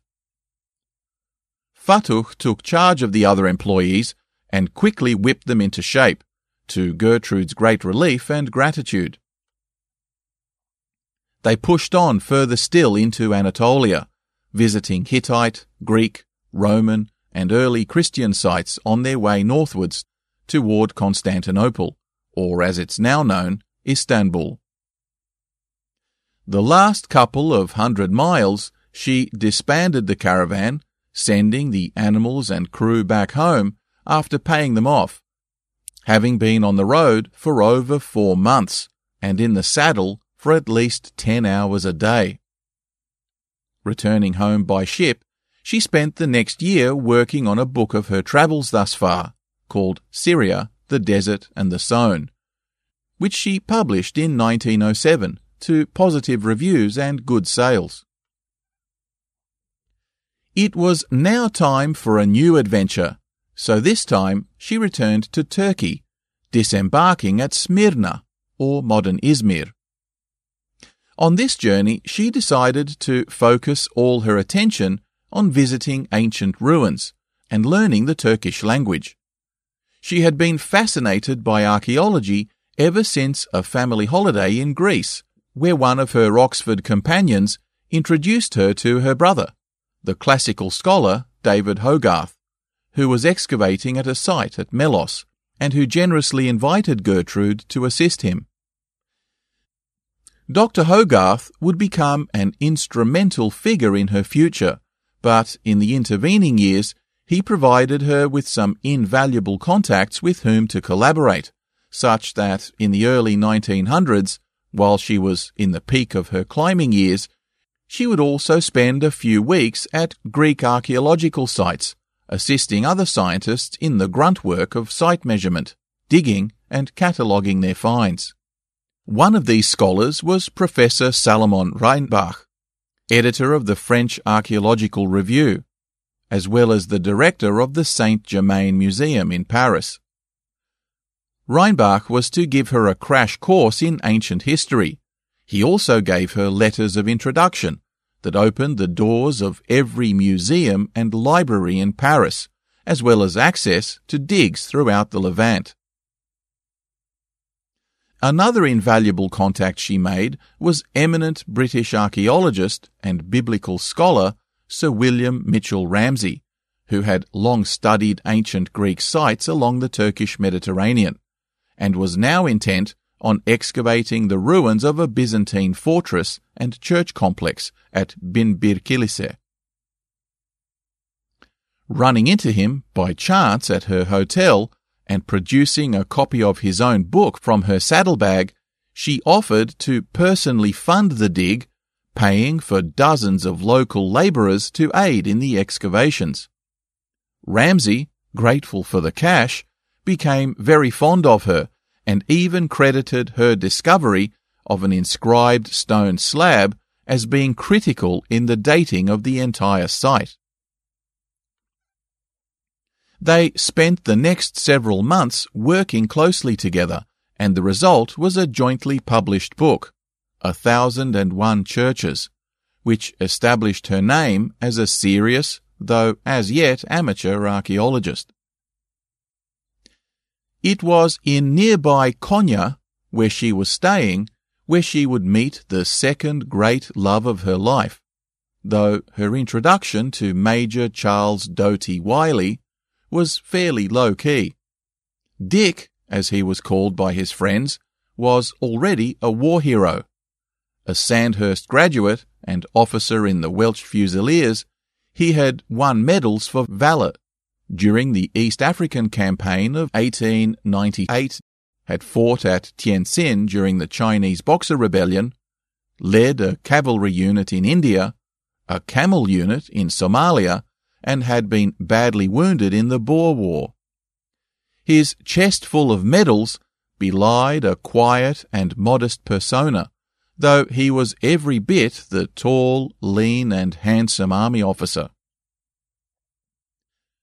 He had now been assigned as vice consul to the British mission in Konya, and was every bit as fascinated with Islamic culture as Gertrude though their personalities couldn't have been more opposite. She being a vivacious, talkative, and lively celebrity figure. Doughty Wylie had recently married Lillian Adams Wylie, the widow of Lieutenant Henry Adams Wylie, whom she had insisted, like her now new husband, must take on her maiden name of Wylie at their marriage. That tells you a lot. Anyway, Major Dick and his new missus had recently returned from a holiday to the Near East, visiting the exotic city of Baghdad and the ruins of ancient Babylon, with his new wife finding the whole thing rather tedious and unpleasantly foreign. Back in Konya, Lillian instead occupied herself entertaining diplomatic guests with equally tedious small talk at tea parties in the consular gardens.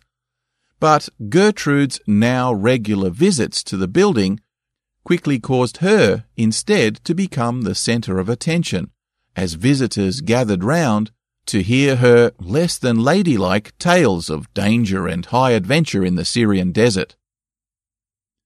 From now on, Gertrude would regularly find herself in such settings, and it's quite telling that she often found these officers' wives dull and bordering on the idiotic. You could always tell if she didn't like someone when she referred to them in letters home as quite a pleasant little wife. Ouch! Sharing a fascination for Islamic culture, Dick and Gertrude would occasionally take a quiet stroll through the garden where he would inquire about her time in Persia with her uncle and aunt. Tellingly, Gertrude would recite Persian poetry verbatim, both from her translations of the love poems of Hafiz, as well as those of his Sufi predecessor, the mystic Rumi, whom she also later studied in great detail, and whose mausoleum was actually in Konya. Uh-oh. Suffice it to say that a woman doesn't usually recite passionate love poems by heart to a bloke she's just met without at least some small personal agenda. The hussy. Anyway, as Gertrude and Sir Ramsay continued with their excavations at the Byzantine ruins, her faithful assistant Fattuh cracked his head on a stone lintel while hurrying excitedly out of a pit. Over the coming days, he became so deliriously unwell that Gertrude telegraphed the British ambassador in Istanbul, as well as the Grand Vizier, and they arranged for Fattuh to be treated by specialists at the best hospital available. Gertrude never did anything by halves, and she was always fiercely loyal to the people she respected. Having ensured he received the best possible care, she returned to England and was soon joined at the family home by Sir Ramsay, where they worked on their new book together. In the meantime, she was also introduced to Edward Reeves, an eminent astronomer and cartographer at the Royal Geographical Society. Gertrude was keen to upskill and learn all that was needed to accurately survey, chart, and record her expeditions, and Reeves once commented that he had never had a more serious or talented student. In 1909, armed with new cameras, surveying equipment, and boxes packed with the latest pistols, Zeiss binoculars, silver cigarette cases, and rolls of French fabric, she found herself once again in Syria, this time in her servant Fattuh's home in Aleppo. He was now well mended and ready to accompany her on what would be the longest of her many journeys. In February, after a comprehensive photography and architectural tour of the city, they set off along the northern desert route towards the Euphrates River. Being back in the saddle and off to new adventures in Arabia, she reflected on her growing love for the people and culture of the Middle East. Some day I hope the East will be strong again and develop its own civilization, not imitate ours and then perhaps it will teach us a few things we once learnt from it and have now forgotten, to our great loss. Approaching the ruins of the ancient Hittite and then Assyrian city of Carchemish, a city mentioned in the Bible as the site of a significant battle between the Egyptians and Babylonians in 606 BC, she surveyed the ruins made drawings, and took dozens of photographs before continuing to the next site a little further downstream. The Euphrates once formed the boundary of the Greco Roman civilizations of Europe and the Parthian kingdoms of Central Asia, and was littered with hundreds of both Greek and Roman sites, which themselves often lay upon the ruins of Hittite, Babylonian, and other civilizations that preceded them now all crumbling and covered by the shifting sands of the desert. Her journal and the book that emerged from it, From Amurath to Amurath, goes into extraordinary detail not only of her painstaking investigation and cataloguing of places, names, and features, but also of the human dimension of those Arabs currently living in the often harsh conditions adjacent to the river. Her account is rich in anecdotes and conversations with minor and major chieftains, peasants, travellers, and scoundrels, having countless suppers with local tribal leaders, discussing the history of their clans, their struggles, and their hopes for the future. During many of these discussions, she had by now adopted the habit of smoking the communal argile, and even her own writing had begun to take on the many peculiarities of expression and religious sentiment that infuses the Arabic language. Visit the Heroes and Legends website for a free downloadable copy of some of these invaluable resources. As mentioned previously, it was customary to negotiate the services of a local refik, or guide, in order to safely pass through the many unmarked domains in the desert, to avoid being shot for trespassing. Her fair and generous dealings and genuine curiosity endeared her to sheiks and commoners alike, who frequently allowed her to take their photographs and would often send riders out to escort her safely to their campsites. As a woman, she was often granted the extraordinarily rare privilege of access to their harems, noting the diverse and sometimes heartbreaking stories of women who had reconciled themselves to a life with the men who had, in many cases, killed their previous husbands and abducted them in a violent raid. Gertrude's reporting of this lifestyle and its rugged people, unchanged for thousands of years, carried a mixture of both pity and naive romanticism, something that future biographers would criticize. But life on the road, even for her, was fraught with skullduggery, and she was no sucker either. So when guides occasionally tried to double cross her or renegotiate terms, she would stand her ground and invoke all manner of consequences, both real and superstitious, which usually did the trick. Driving a hard bargain is part and parcel of Arab culture and trade, such that there is no honour in simple capitulation to demands. Haggling for price is always the order of the day, and she soon got the hang of it. The result was that her fame continued to grow the further she travelled. Our desert queen could hustle with the best of them. Her survey work continued for hundreds of miles along the Euphrates River, all the way to Karbala, again correcting previously inaccurate map locations and recording in meticulous detail the many tribal interrelationships that extended among both the Bedouin nomads and the settled populations. She also used cutting edge, wide angle landscape shots she learned at the Royal Geographic Society to add perspective and an additional topographical detail that greatly aided scholars back home for decades after.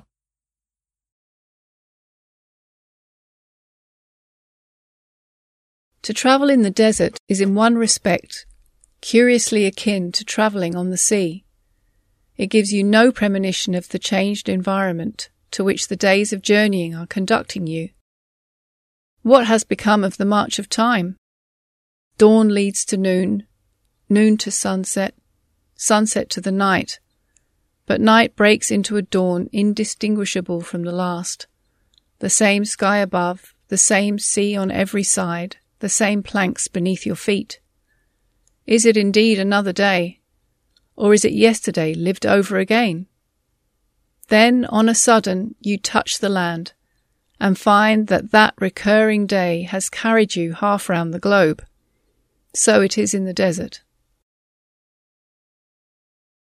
Coming across a beautiful old citadel at Uqaydir, an abandoned Abbasid fortress dated from the 8th century that was not on any map she knew, she surveyed, photographed, and drew plans of it with great excitement, as though she had made a once in a lifetime discovery, eventually publishing the work in both journal and book form though she was later to learn, disappointingly, that a German team had beaten her to the punch, having explored and published their own book on the Citadel just a few months before her.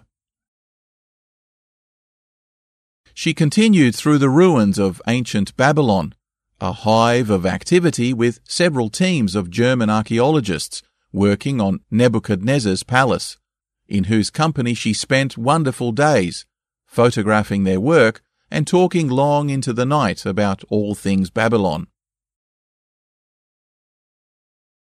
All of a sudden, news reached them of significant social unrest in the south of the country, so she decided to avoid travelling south and turned north for Baghdad instead. They made their way through the marshlands and the ancient Sassanid capital of Ctesiphon, whose breathtakingly beautiful vaulted palace ceiling was all that remained of a once glorious citadel. Further along, they reached the mighty Tigris River and on to Baghdad, a bustling, multi-ethnic metropolis home to Muslims, Jews, and Christians alike. At the British consulate, she now learned of increasing dangers in the north too, where a number of tribal sheiks in the Mosul province were in a state of revolt, with Turkish forces struggling to contain them. Much of the strife was the result of ongoing Ottoman neglect and a culture of corruption at the hands of Istanbul appointed judges and governors, whose only interest was in the collection of tax revenue to be sent back to Turkey. You see, civil servants were paid poorly and consequently depended on bribes and kickbacks.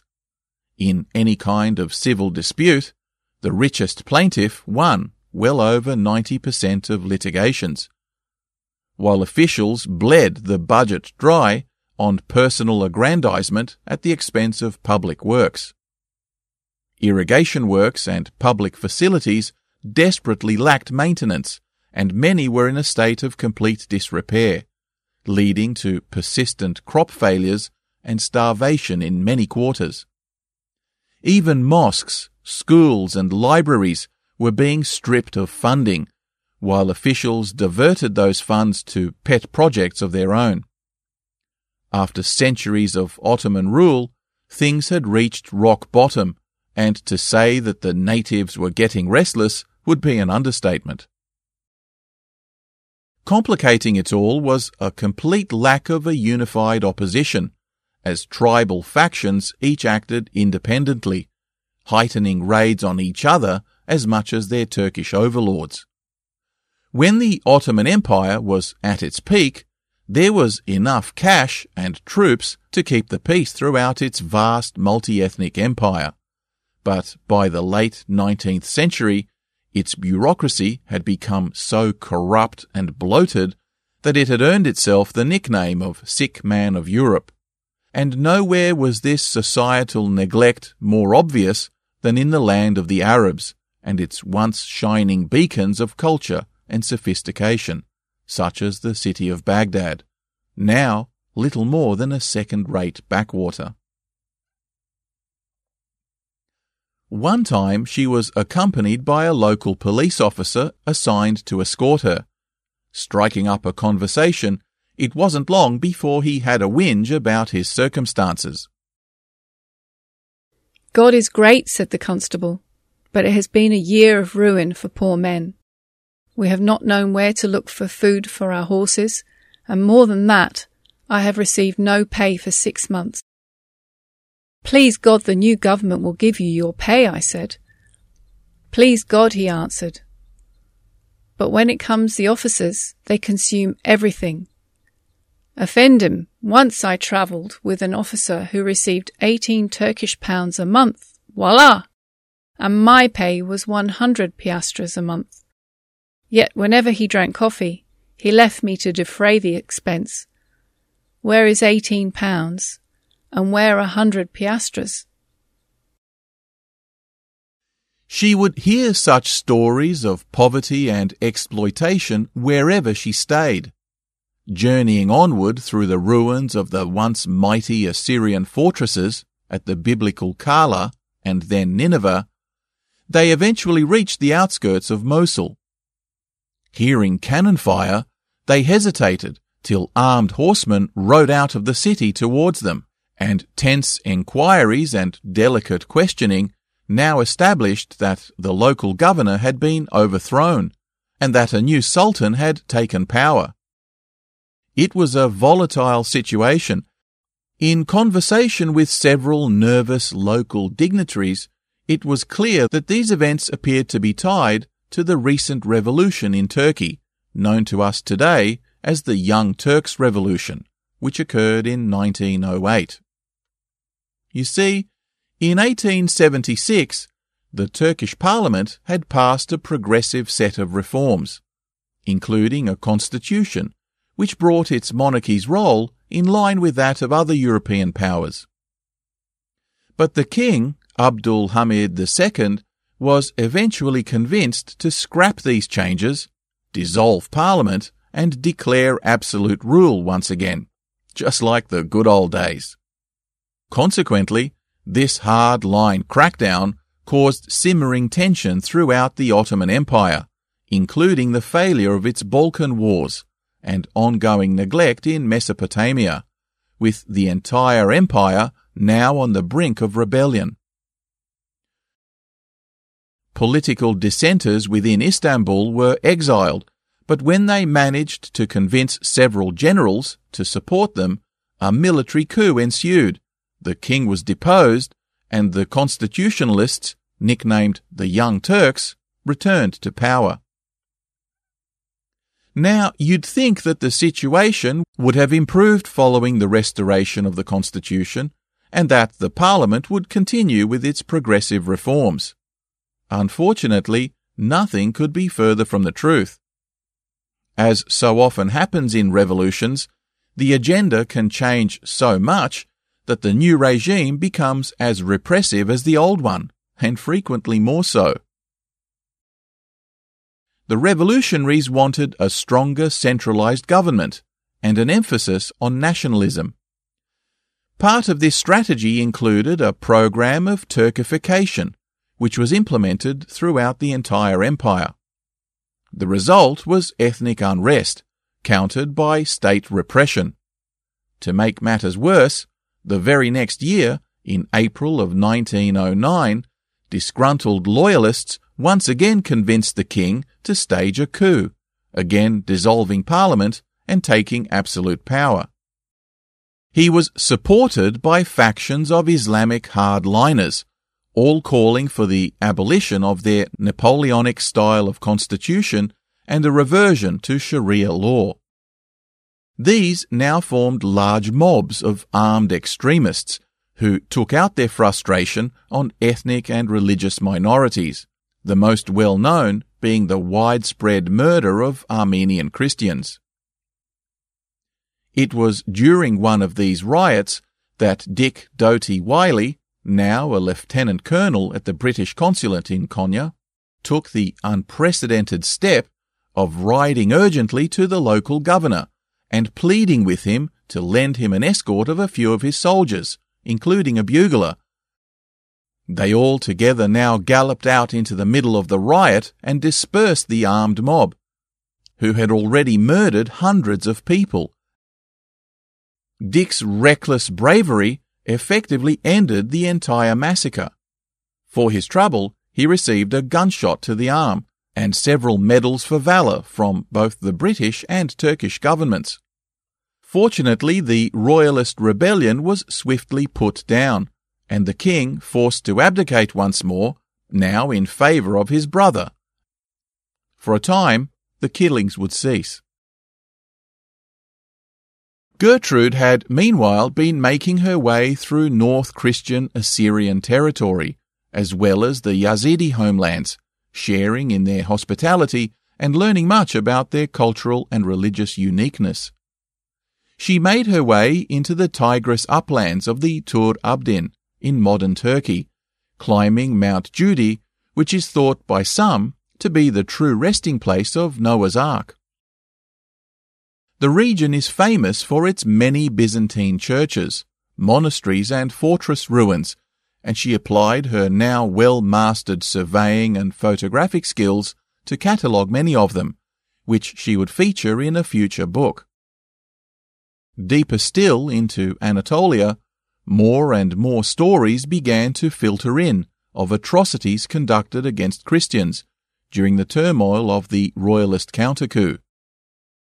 But in this region, there was such a drought that the local village chiefs called for both Christian and Muslim peasants to unite in prayer for rain, which seemed to halt the riots, at least here.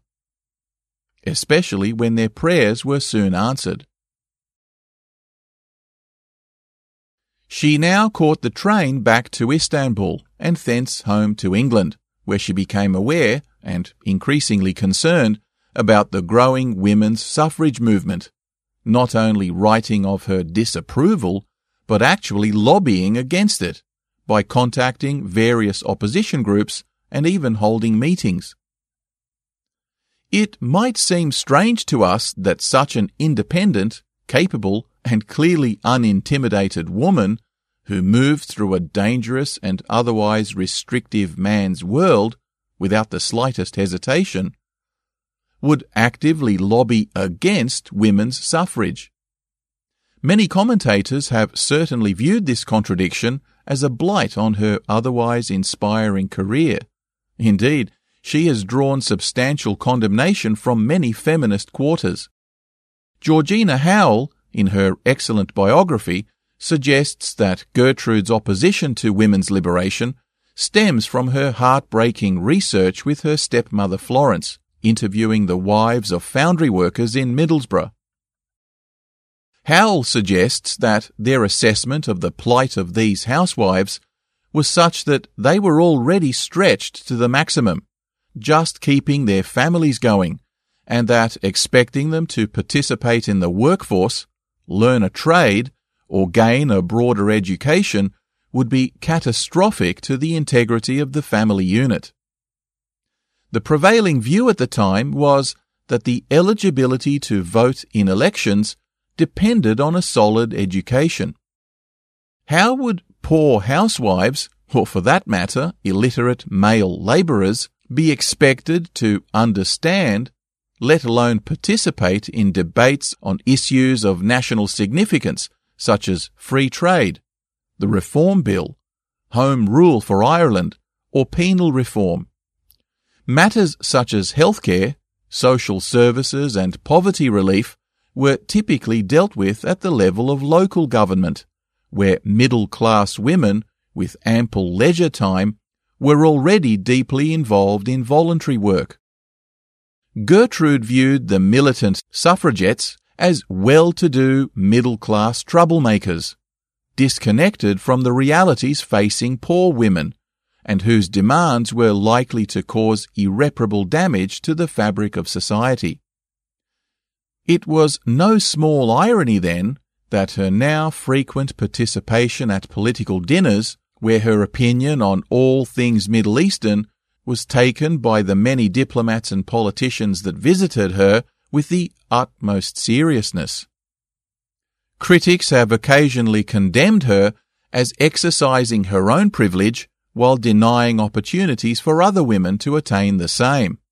A fair enough point.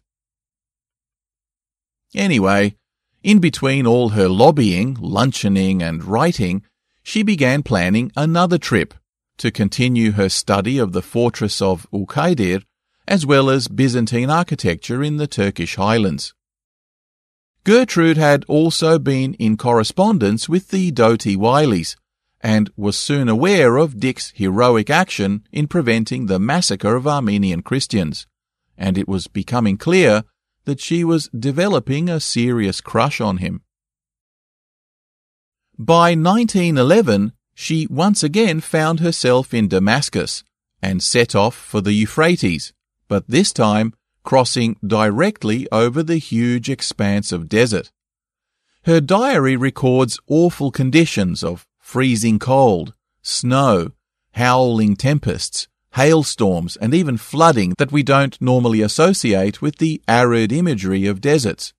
But by now, at the age of 43, she was quite the tough and seasoned traveller, rarely despairing in her journal entries and always full of fascination and excitement. Once again, travelling south along the Euphrates, her regular conversations with both dignitaries and ordinary people about the political and economic crisis of Ottoman mismanagement, especially among the Shia population, made it clear that something needed to change to improve the lot of all Arabs throughout the Middle East and to stabilize the turbulent tribal warfare and banditry that had begun to escalate throughout the entire region.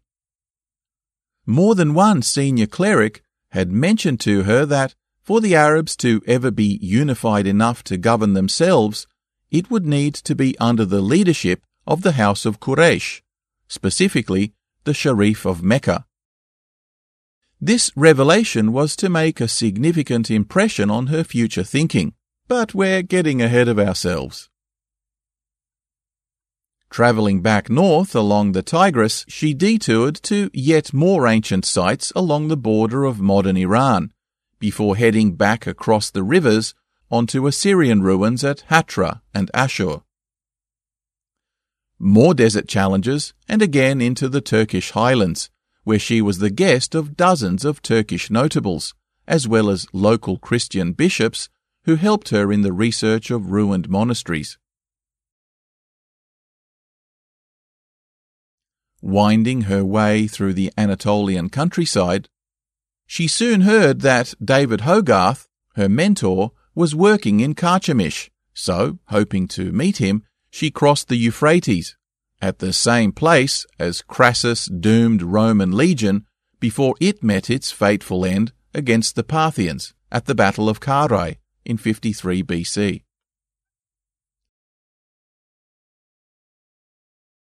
She arrived at Carchemish only to find that Dr. Hogarth had already departed, but wrote in her diary that instead she met a charming young archaeologist by the name of T. E. Lawrence, a kindred spirit and fellow Oxfordian history graduate, who showed her his own digs and with whom she would go on to have a long and enduring friendship. T. E. Lawrence remembered by Hollywood in Peter O'Toole's dramatic portrayal as Lawrence of Arabia, was, like Gertrude Bell, a solitary and enigmatic figure.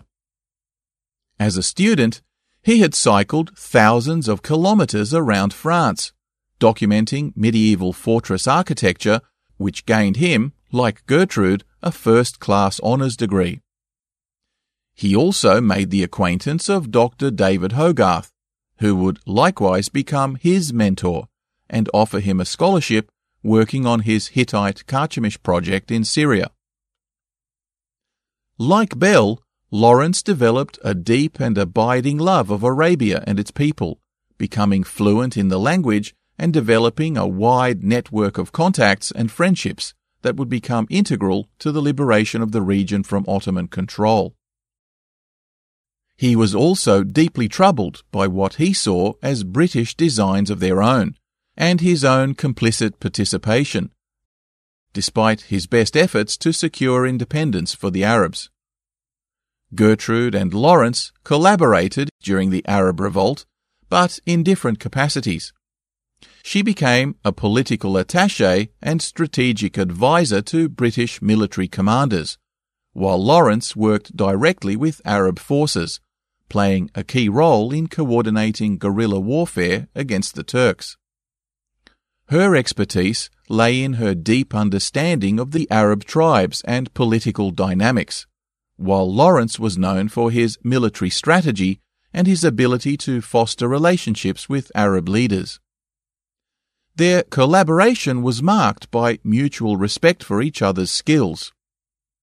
After World War I, both Bell and Lawrence were involved in the post-war political settlement of the Middle East. They both participated in the Cairo Conference and played a role in the establishment of what would become the modern states of Jordan and Iraq. They were both also involved in the Paris Peace Conference, advocating for Arab interests, but, like many, were ultimately left feeling disillusioned with the outcomes.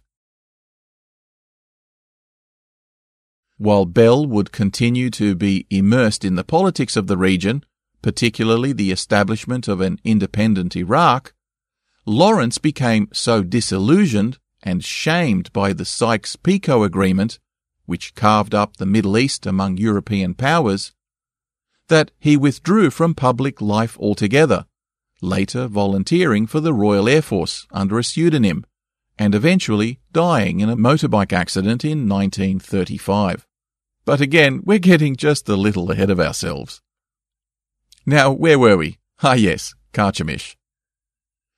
Gertrude ended her second major expedition in Aleppo and then returned home to a family now facing significant financial upheaval. For some time, the steel and rail empire her grandfather had built up had been experiencing competition from abroad, and with plummeting commodity prices, the business was consolidated and merged with new partners.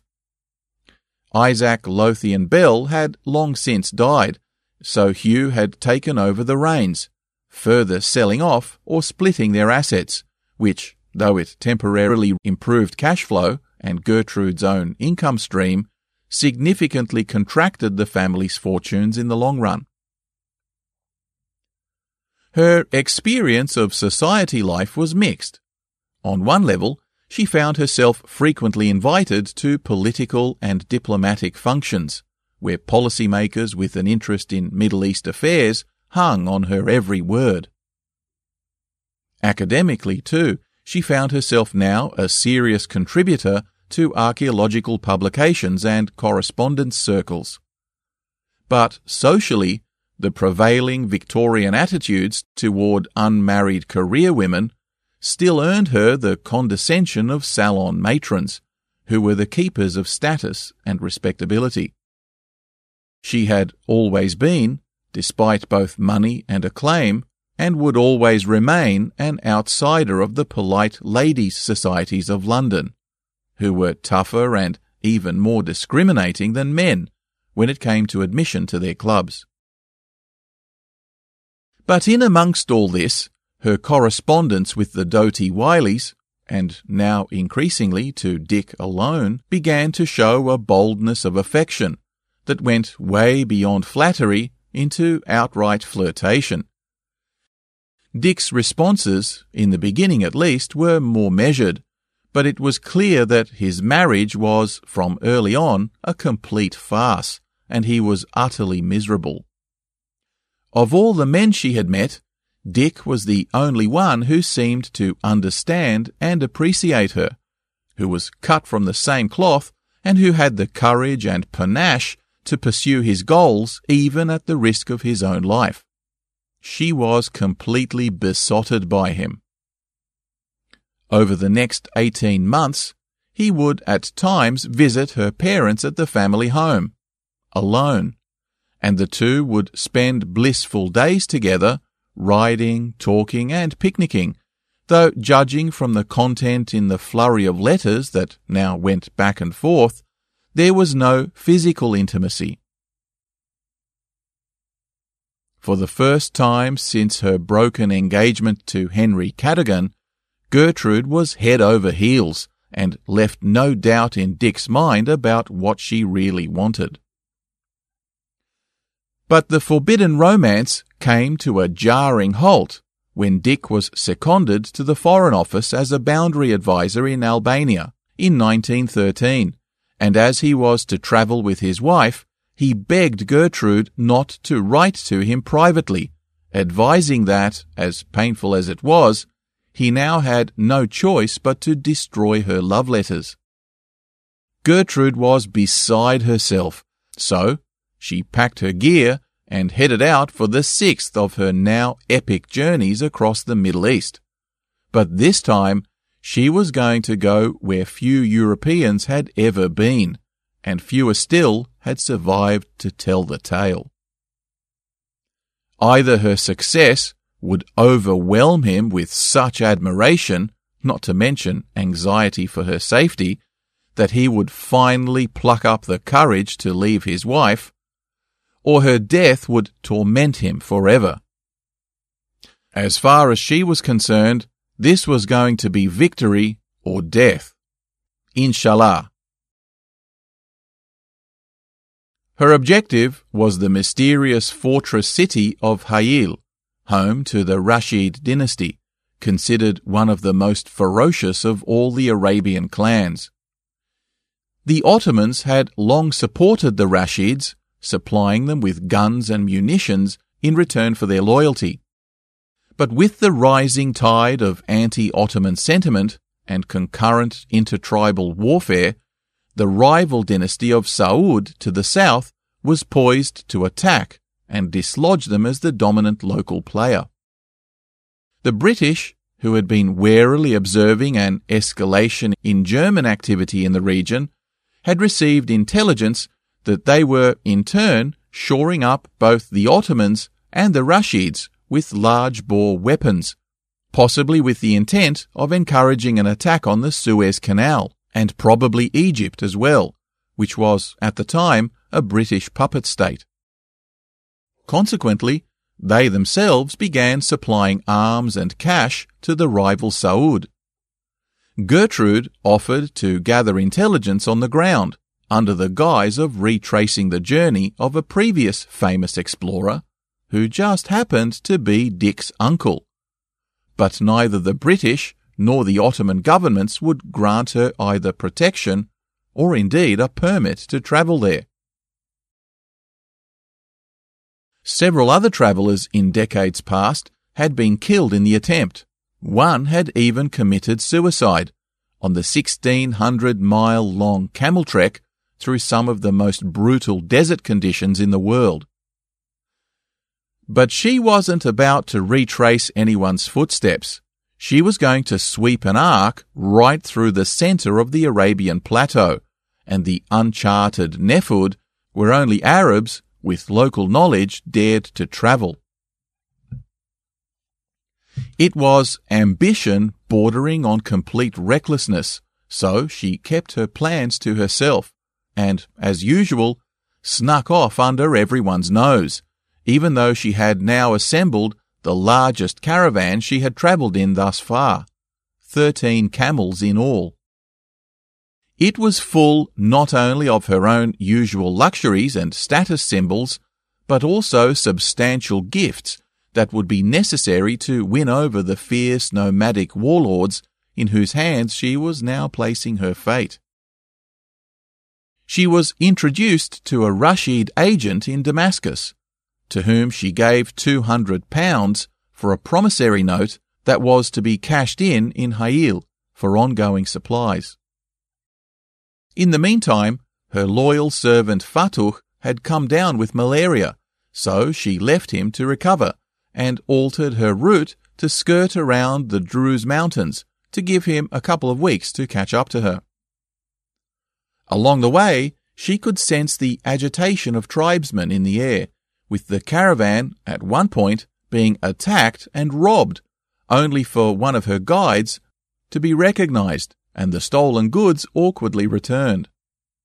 Bandit activity was surging, and so, to hedge her bets, she hired several more escorts from other local tribes to secure her safe passage.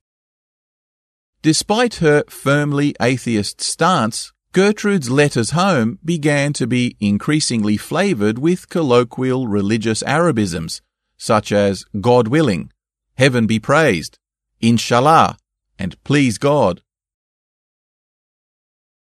When the caravan reached Madaba, she was pleased to see Fattuh, who had been given a clean bill of health and was already waiting for her. But just as they were about to move on, they were surrounded by Turkish soldiers, with the local government official placing them all under arrest.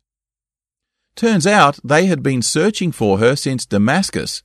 He was none too pleased to have taken so long to apprehend them. A flurry of letters were dispatched both by Gertrude and her captor, who didn't quite know what to do with her unexpectedly huge retinue. Gertrude's letter requested permission to study ruins at a nearby archaeological site, which would sanction her being there and also relieve the frustrated official of any further logistical challenges. While they camped out waiting for the news, key dignitaries from Amman in modern Jordan rode out to pay their respects to the ad hoc court of this queen of the desert. Fortunately, the local governor intervened and gave his permission, perhaps under some pressure from local chiefs. So the soldiers departed and Gertrude continued on her way. My troubles are over, I have today permission from the governor to go when I like. The permission comes just in time, for all my plans were laid and I was going to run away tomorrow night. They could not have caught me. However, I am now saved the trouble and the amusement. Straight into the desert they went again, making their way through bandit infested valleys as they made their way up the central foothills. It became necessary to take on ever more refiks for protection until she now had a substantial retinue, some of these guides bringing along their entire families and tents. Gertrude was now a fat, juicy target for marauders and had to negotiate, threaten, and bluff her way out of being stripped of all her goods on several occasions before she had come anywhere near Hail. Her fame and reputation was all that stood between success and disaster. Onward they travelled, through many wadis or canyons and up onto the plateau, coming into Hawaitat country, which was ruled by Prince Aouda Abu Tayi, made famous by Anthony Quinn and his cringe-worthy fake aquiline nose in the Hollywood film Lawrence of Arabia. They approached his camp and came across his brother Muhammad, who, in Aouda's absence, treated them generously, even riding out with Gertrude to show her some pre-Islamic ruins in the hills. With additional chaperones, they now continued across the great undulating sandy expanses and jagged black flint mountains of the Nejd towards Hail. We turn towards Nejd, Inshallah, renounced by all the powers that be. The stony hills draw together in front of us like the gates of an abandoned Hades. A desolate world, cold and grey, a mountain of evils. I do not feel at all like the daughter of kings, which I am supposed to be here. Finally, out of water and out of food, exhausted and filthy for not having washed for days, Gertrude and her caravan made it to the outskirts of Hail, where they were greeted by an armed escort, pennants flying, who escorted the caravan to a campground, while she was taken into the whitewashed glistening fortress and to an apartment elegantly decorated, where two slaves were put at her disposal one of whom would relate the story not only of the clan, but of the plight of women within. According to ancient Islamic custom in the area, it was forbidden for a woman to leave the house, except on only three occasions. When conducted to the home of her bridegroom, when attending the funeral of her parents, and upon her own death but ordinary women were occasionally allowed to visit their relatives in the dead of night, when they were least likely to be seen. She was soon visited in her suite by the uncle of the current emir, or prince, who was the palace majordomo and who advised her that the ruler was away on campaign and wouldn't return, perhaps for weeks. Impatient, and desperate to cash in her check to replenish supplies, she was disappointed to learn that no monetary exchange could happen in the master's absence. She would also be confined to quarters until the emir's return, as the local clerics were uncomfortable at having an unchaperoned woman wander about the city. Frustrated at being unable to carry out her survey, she had no choice but to wait and amuse herself in her room. Her attendant slave reported that several of the preceding emirs had been assassinated and that the current one, a mere teenager, was the last of the clan. The whole city was jumpy and in no mood for entertaining guests. Since no cash was forthcoming, she had no choice but to sell off many of her camels and to let go most of her entourage, who soon left town having joined other caravans. One day rolled past another, and things were getting desperate. She had effectively been a prisoner for almost two weeks, with little to do but talk with the slaves, though she did spend some time with the emir's harem. Then, finally, strangely, she was abruptly informed one morning that she was free to go, and what's more, would be allowed to walk the ramparts and explore the marketplace before she left. She also received a bag of money, the cash she was expecting. It was as if they were suddenly trying to get rid of her. So, early next morning, Gertrude gathered her things, what few drivers she had left, and hastily hit the road. Or should I say sand? It was impossible to head south for Riyadh with the now greatly reduced supplies, so they headed due east towards the Euphrates, dodging yet more bandits and raiders along the way. For the first time, she now admitted feeling afraid, and in her journal, she despaired that the whole journey had been a complete waste of time. But it was clear to her that the Rashid dynasty now reduced by constant treachery and murder to just one 16 year old boy, was definitely headed for extinction, and that their southern enemies, the Saud, were poised to dominate the region. It was intelligence that would prove crucial to Allied planners in the coming years, but for now, it was on to Baghdad and some much needed rest at the British Residency. There she was to receive letters from Dick, who was now in Addis Ababa and deeply involved in British Foreign Office affairs. She was keen to get home, this adventure having taken more of a toll than all the others combined. But there were still hundreds of miles of Syrian desert to cross, Ghazu raids to avoid, and dozens of sheiks en route to pay her respects to before finally approaching the green fields and abundant vineyards of Damascus. At last they arrived, and she collapsed into the arms of doctors at the British hospital. The Rashid agent, who had issued her with the promissory note, called in to see her, and told her that the Emir's uncle, the major domo who had kept her under house arrest, had been executed upon the Emir's return. It turns out that he was plotting a peace deal with the Saud behind his nephew's back. Several months later, the Emir himself was murdered in revenge, and so ended the bloody saga of the Rashid dynasty.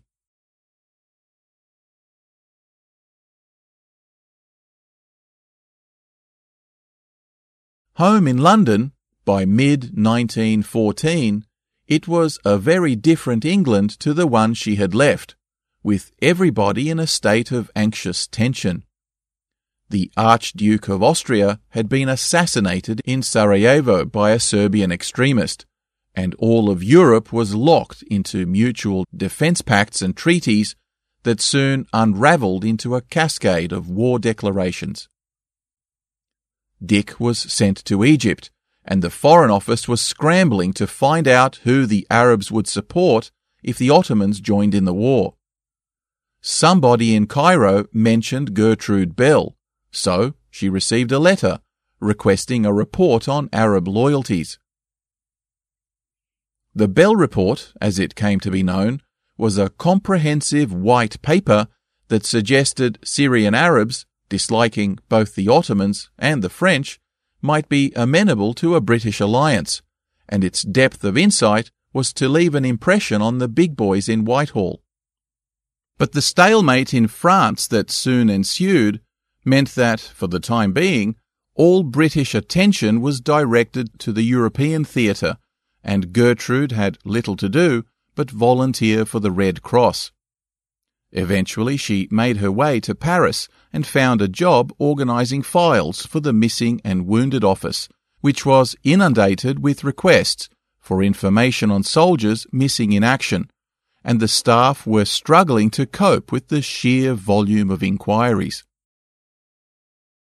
Almost single handedly, she completely reorganized the enormous filing system, organized reports gathered from incoming battalion casualties, such that hundreds of files were now being routinely closed each week, with the French also soon adopting her system. Later, she was recalled back to London, where she similarly reorganized the domestic data system of the Wounded and Missing Office to account for the huge volume of undocumented Allied troops convalescing on home soil.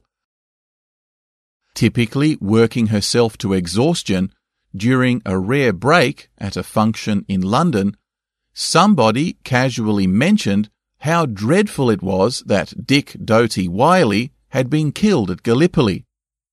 Nobody knew of her relationship with him.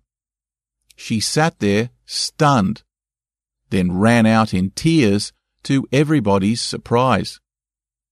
Of course, she knew he had re-enlisted and had even seen him briefly in London before he left for the front. On the 26th of April, 1915, the troops under his command landed on V Beach and were subjected to relentless strafing from the castle and village beyond the beach. Armed with only his walking cane and refusing to personally fire upon the Turkish people he had come to love, Lieutenant Colonel Doughty Wylie casually strolled up the laneways, encouraging his men as bullets whizzed by. His soldiers would go on to take out the machine gun posts and secure the fort. Their commanding officer's calm demeanour, walking nonchalantly into the hail of bullets, was described by eyewitness accounts as nothing less than heroic, in the way that only the British can conceive of. Howell suggests that Dick had recently declared his intention to divorce his wife when Gertrude demanded that she could no longer live without him.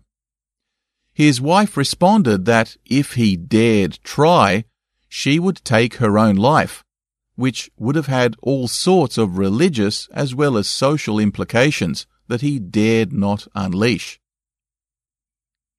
Unable to be with the woman he loved, and unable to divorce the wife that tormented him, it seems he chose the only honourable way out he could come up with death in battle.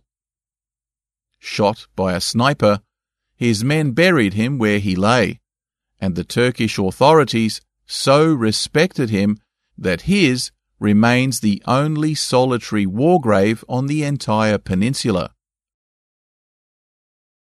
Dick Doughty Wylie was the highest ranking officer to win the Victoria Cross during the entire Gallipoli campaign. Now, and for the second time, at the age of 46, fate had tragically snatched her beloved away. Gertrude was distraught and buried herself even deeper into her work. Eventually, extending her filing system to include German POWs who were in camps all around the country. It was work that would earn her royal honours, but as the war expanded, it became clear that her real talents were being wasted, so she soon received yet another request and joined her old mentor, David, now Lieutenant Commander Hogarth, in Cairo, who was working closely with T.E. Lawrence at the Admiralty Intelligence Bureau, hoping to foment an Arab revolt against the Ottomans.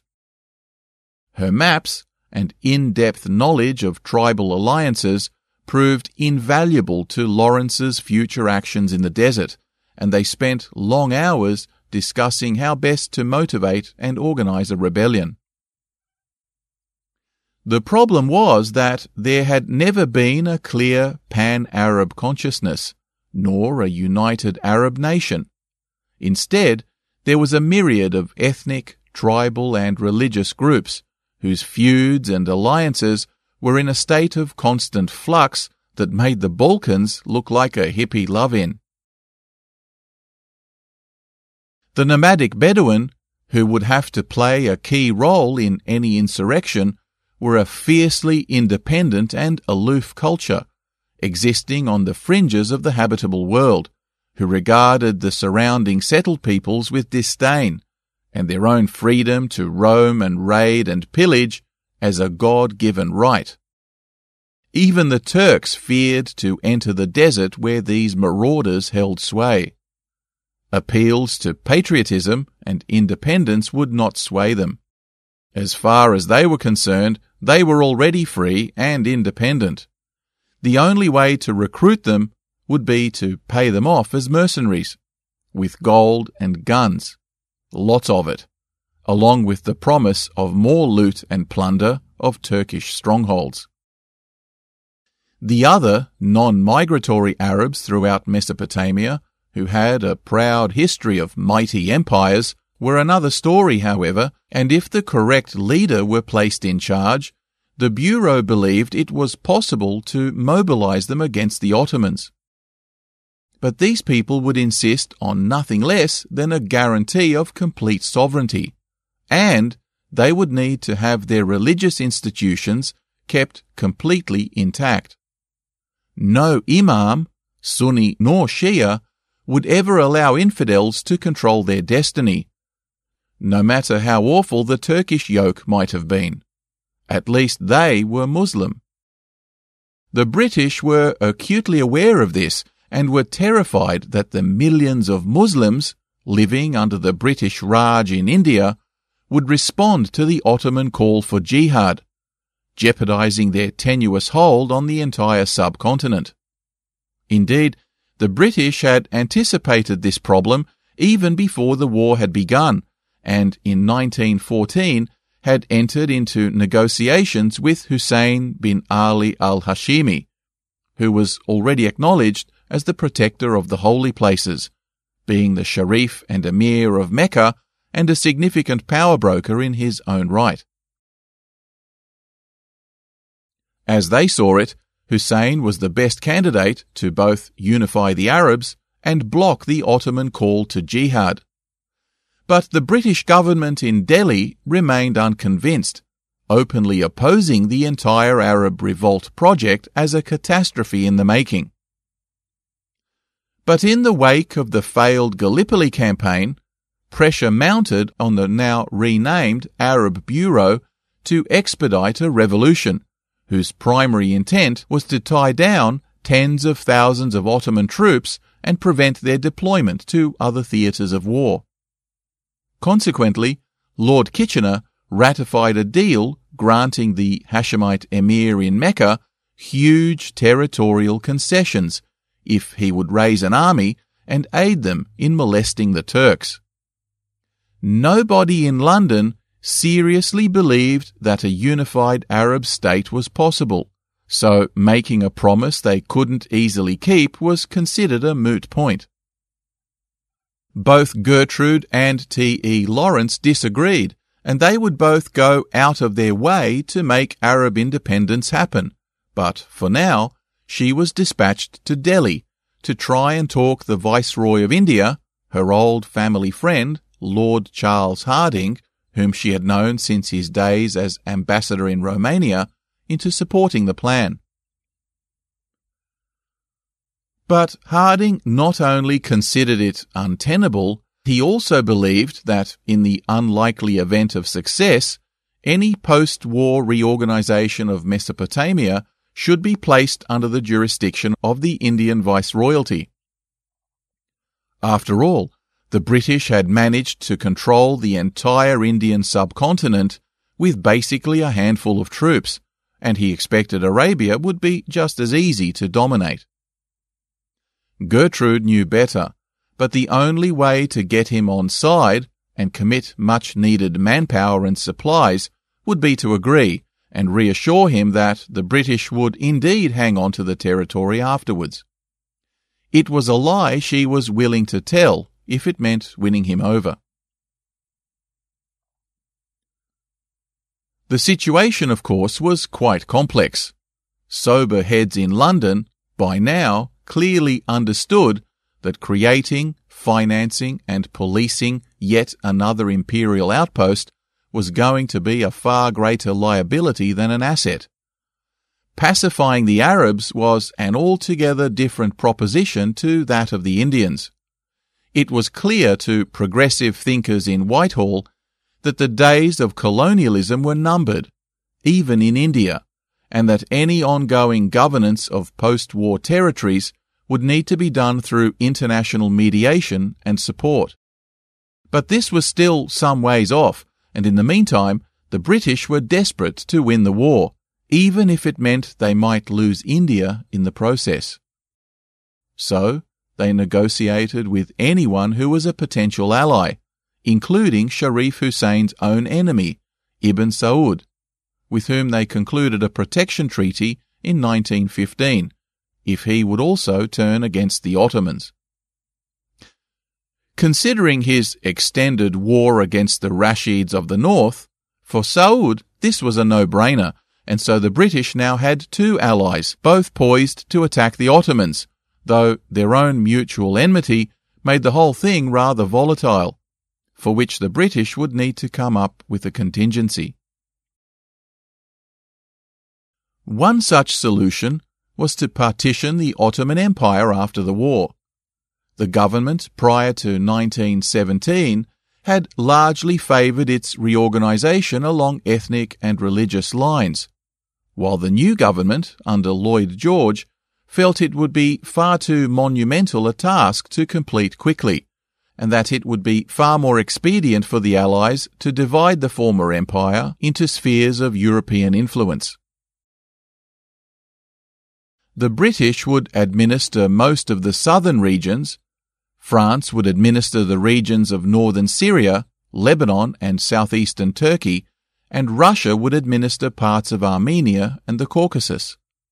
A secret deal, known as the Sykes-Picot Agreement, was hatched in 1916 behind the scenes, as World War I raged on all around them. 1917 was to be a year of major headaches. Sharif Hussein, long anxious about Turkish penetration onto the peninsula via their railway from Damascus, was no friend of the Ottoman Empire. He and many of his family had been held as political hostages in Constantinople for many years. So, when the British offered him kingship over all the Arabs, with the support for a universal caliphate, with him at its head, it was an offer too good to refuse. He declared war on the Ottomans in June of 1916, which his three sons, Emirs Ali, Abdullah, and Faisal, his eldest, second, and third in line respectively, prosecuted on his behalf. The year began promisingly enough for the Arabs. The Hashemite forces, with the help of the British, were making advances and had won a number of strategic engagements against the Turks. The railway that supplied Ottoman forces was constantly being sabotaged, starving them of resources and reinforcements, and by June, T. E. Lawrence and King Hussein's third son Prince Faisal had taken Aqaba, the last Ottoman held port on the Red Sea. But by October, the Russian Revolution had precipitated its withdrawal from the war, and the Bolshevik government now publicized all the secret deals that their predecessor government had struck with the other allies, notably the Sykes-Picot Agreement. It almost caused the entire Arab revolt to come to a grinding halt as both the Syrians in the north and Sharif Hussein in the south demanded a please explain from their British allies. To them, the Sykes-Picot Agreement flew in the face of their promises of complete independence. American President Woodrow Wilson, whose country was poised to finally commit fully to the war effort, was livid and made it abundantly clear that there was no way the United States would support a neo-colonial carve-up in the Middle East. Prime Minister Lloyd George scrambled to reassure Arab allies that the Sykes-Picot Agreement had been superseded by events on the ground, and that they had every intention of honouring their commitment to Arab independence. Whether or not he really meant it has been up for debate ever since, but a secret letter from Parliament to Sharif Hussein, known as the Bassett Letter, confirmed this commitment, as did a formal declaration in June of 1918, known as the Declaration to the Seven, in which the British government publicly affirmed its commitment that any future state in the region be based on the principle of consent from the governed. As if to hammer the idea home, Woodrow Wilson issued his own now famous 14 points speech, which stipulated that all nationalities which were now under Ottoman rule should be assured an undoubted security of life and an absolutely unmolested opportunity of autonomous development. But wait, there's more. Adding to this quagmire was growing pressure on the British government from within to promote the idea of a Jewish homeland in Palestine. Since the 1880s, repeated pogroms in Russia and Central Europe had seen a rising wave of anti-Semitism and an exodus of hundreds of thousands of Jews fleeing persecution and murder. A number of influential members of the British Parliament lobbied on behalf of the formation of a permanent Jewish homeland in Palestine, at the time a nebulous collection of Ottoman provinces. And despite opposition from several quarters, these ideas were crystallized into a public document that would become known as the Balfour Declaration, in which the nature and extent of this homeland remained vague and undefined, but that the rights of all other ethnic and religious groups in the region were to be strenuously maintained. It was an intentionally nebulous document, presumably aimed at garnering the support of the international Jewish lobby, without offering the explicit guarantee of independent statehood. But the idea of it nevertheless bothered Sharif Hussein, and he demanded a clarification from London, which came in the form of yet another secret correspondence, the Hogarth letter, again rather nebulously reassuring the Sharif that it would in no way jeopardize Arab sovereignty, nor did it explicitly state that an autonomous Jewish state was being planned. Unfortunately for the British, they had just boxed themselves into a corner, but for now, all that mattered was the defeat of Germany. So far as European influence on the ground was concerned, both Lawrence and Gertrude expressed dismay at the publication of the Sykes-Picot Agreement. Lawrence's now close relationship to Prince Faisal caused him abiding shame at being a British officer, while Gertrude, on the other hand, was not about to let either London or Paris interfere with her own plans to help the Arabs achieve their objective. Both were similarly skeptical about the implementation of the Balfour Declaration, despite Prince Faisal's belief that Jewish immigration might actually be good for the region economically. He and Zionist leader Chaim Weizmann eventually signed an agreement in 1919, believe it or not, in support of Jewish immigration, as long as the Zionist movement would itself support Arab independence. Faisal believed that the Jewish and British lobby would counter French colonial designs in Greater Syria. Gertrude later noted that it was, ironically, the Zionist movement that solidified the idea of a Palestinian nation, where there had previously not been one, and whose inhabitants had never been consulted in deliberations on their future, and who now mobilized their opposition to immigration in a unified and vocal way. Gertrude predicted that the unchecked Jewish immigration now unleashed would cause significant enmity between the Arabs and Jews more broadly, where hitherto there had been peaceful coexistence. There were at least 50,000 Jews living in Baghdad alone, with many more across the entire Middle East, and she was seriously concerned that violence would spill over into the other major cities, leading to a catastrophic expulsion of Jewry from every other Muslim territory. This, indeed, is exactly what eventually happened, and ironically, it only increased the flood of Jewish refugees into Palestine that under the Sykes-Picot Agreement covered not only what we today recognize as Israel, but also the entire state of Jordan, parts of Lebanon and modern Syria. When the Allied nations met at the Paris peace talks in 1919, delegations from many minorities throughout the former Ottoman Empire were invited to present their case for grievance and recognition. The conference had several major objectives to formalize an end to the war and impose punitive measures on the losers, to break up and redraw the borders of the defunct losing empires, and to establish independent new states from the remains, and to establish a League of Nations, which was to oversee the process with mandates of temporary stewardship and training for new nations till they were ready to govern themselves.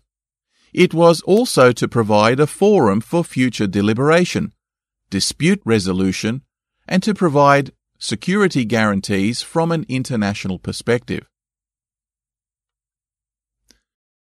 Scores of ethnic and religious minorities from all over the world attended, including dozens from the region that was now being called Iraq, all hoping for independence, or at least some degree of autonomy, and Gertrude sent there as a political adviser by the British administration in Baghdad, fought hard to promote their interests at a conference where the big four power brokers were too busy squabbling amongst themselves to devote much energy to the claims of ethnic groups many of them had never even heard of.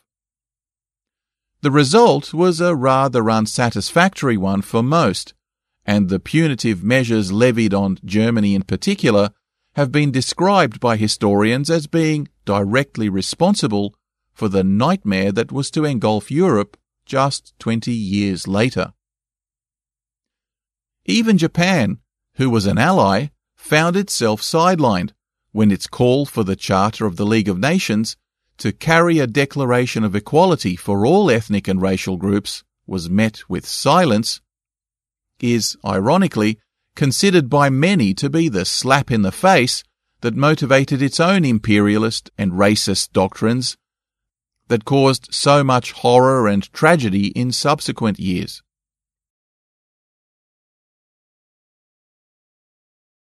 Faisal and his army had meanwhile entered Damascus, and the newly established Syrian Congress had already declared its loyalty to Sharif Hussein.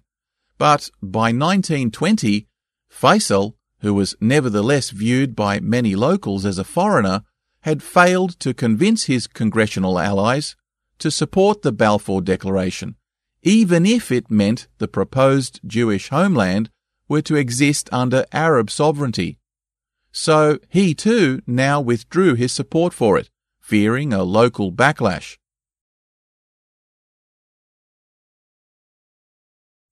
Instead, he at least managed to get the French to sign an agreement recognizing the right of Syrians to unite in governing themselves as an independent nation, much as the British had done in regards to clarifying their position on the Sykes-Picot Agreement. In March, the new Syrian Congress declared Faisal king of Syria, the territory of which was drawn by them to extend from the Gulf of Aqaba to southern Turkey, encompassing the entire Levant up to the Syrian desert. But meanwhile, at the San Remo conference, the victorious allies ignored the Syrian Congress altogether and went ahead implementing the League of Nations version of the now modified Sykes-Picot Agreement, in which the French and British, rather than possessing, were instead given a temporary mandate to act as caretaker governments until the locals were supposedly ready to govern themselves. Trouble was that Syria, as mentioned, had already declared itself an independent country, with its own self-established borders, Congress, and now head of state. So they rejected the mandate out of hand as both unwanted and unnecessary.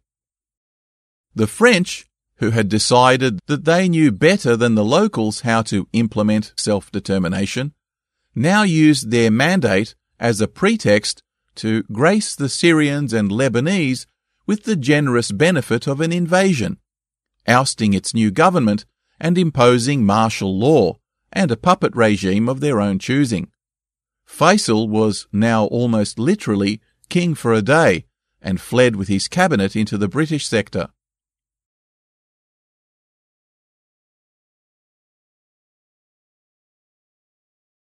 Meanwhile, things across in Mesopotamia were getting even more messy. Gertrude had in 1917, if you recall, managed to convince the Indian viceroy to support the Arab revolt and to put aside his own anachronistic colonial designs of annexing Mesopotamia under the Indian government. At his instigation, she was now seconded to General Sir Percy Lake's headquarters at Basra, where she would assist the current political adviser, Sir Percy Cox, in trying to unite the many southern tribes of Kuwait, the Shiites, the Persians, and other Iraqi Arabs to put their own feuds aside and help the British push upriver and liberate Baghdad. She was also to act as liaison between the Delhi and Cairo headquarters.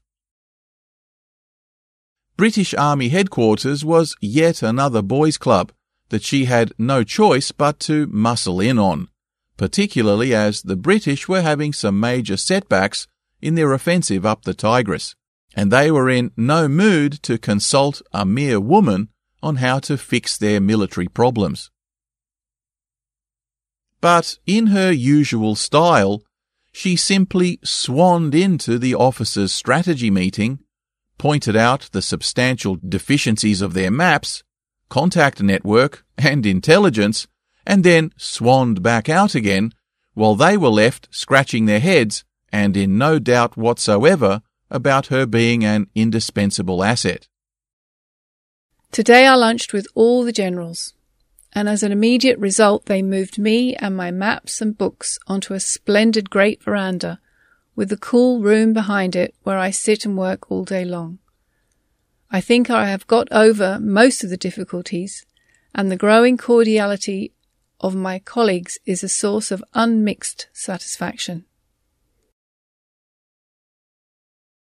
Before long, she was appointed Oriental Secretary to Sir Percy Cox, the only female to occupy a political post during the entire war.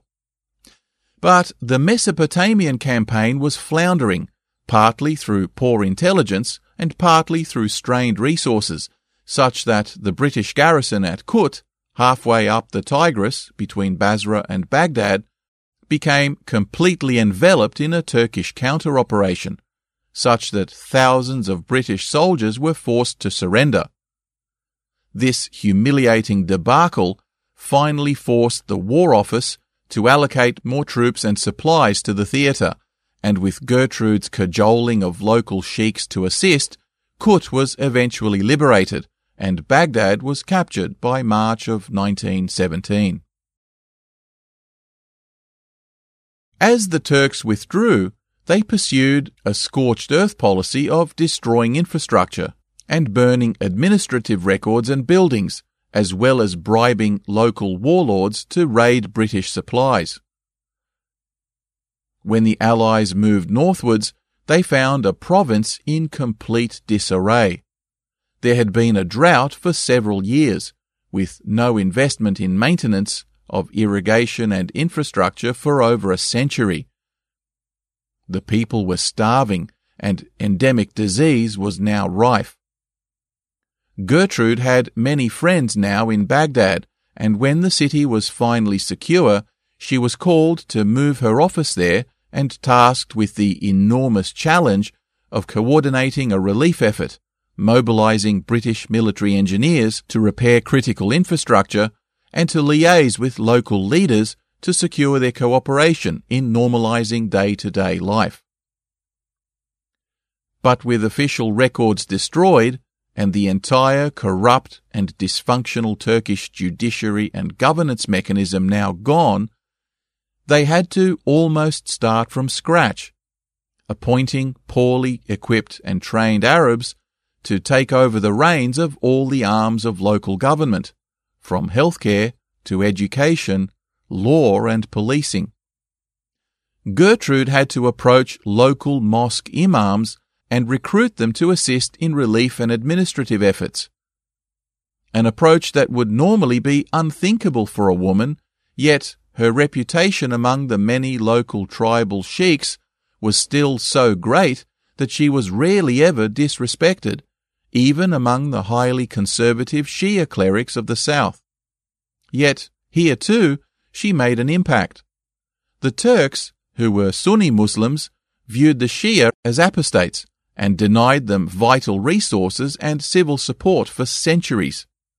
Gertrude saw to it that their mosques, schools, and hospitals were apportioned British funds and civil engineers for repair, such that the Shia, perhaps more than any other group, came to see the British presence as temporarily preferable to the Turkish one, despite their being infidels.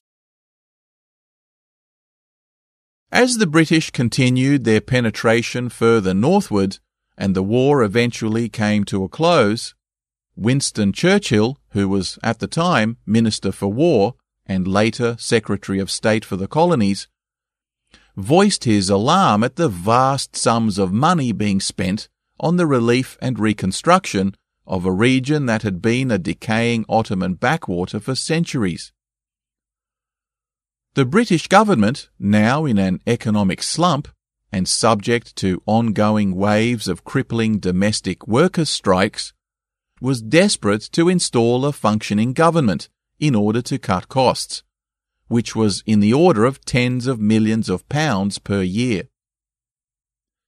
Gertrude worked night and day trying to establish a representative Iraqi parliament that would be expected to soon run independently, albeit with some ongoing British economic and advisory support.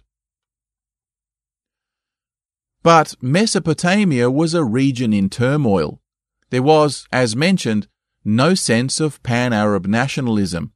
It was each tribe, each sect, each ethnic group for itself. Even the long suffering Kurds in the north had several mutually hostile factions that refused to unite or even define their own territorial boundaries. It was clear that, for the time being, unlike what was going on in Damascus, self government with the help of European advisers was still some way off and that British government with Arab advisers was the only viable option. Critics who dismiss this as simply a veiled extension of British colonialism fail to comprehend the anarchic, undemocratic tribal relationships that were in no shape to simply come together into a cohesive congressional body in the way Damascus had done. The alternative of perhaps establishing dozens of microstates was considered economically and politically not viable. It was Gertrude's view that, at the very least, rather than a British governor, the region would need to have an unaligned Muslim head of state that was agreeable to all of the locals. But again, there were so many mutually hostile and balkanized groups that it made choosing one highly problematic.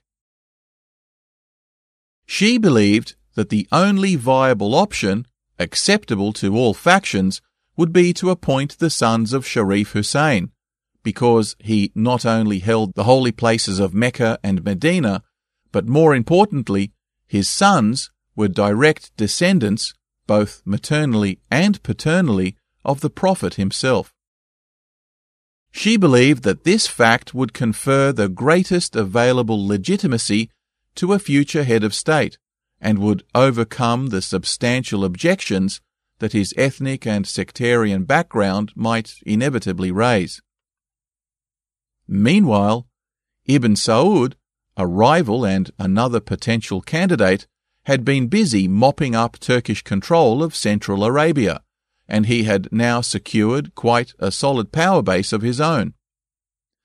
But his austere Wahhabist sect of Islam was foreign to both Sunni and Shia alike, and it was unlikely to move either Levantine or Mesopotamian populations to support his aspirations of control beyond his traditional holdings on the peninsula.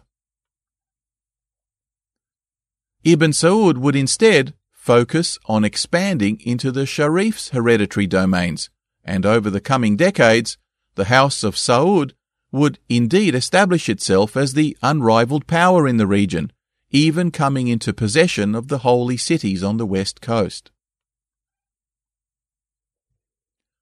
When Winston Churchill convened the Cairo Conference in 1921, in which all the relevant field commanders were summoned to discuss British policy in their mandated regions, Gertrude, conspicuous as the only woman present, argued forcefully, along with Lawrence, for the British to not make the same mistake as the French and to propose the Sharif's sons as heads of state the second eldest, Abdullah, for a new state to be carved off Palestine that would be called Transjordan, and which would not be subject to the Jewish homeland question. They also called for the now exiled Faisal to be installed in a new state to be called Iraq, both of which would be subject to a plebiscite in which local populations would hold ultimate approval.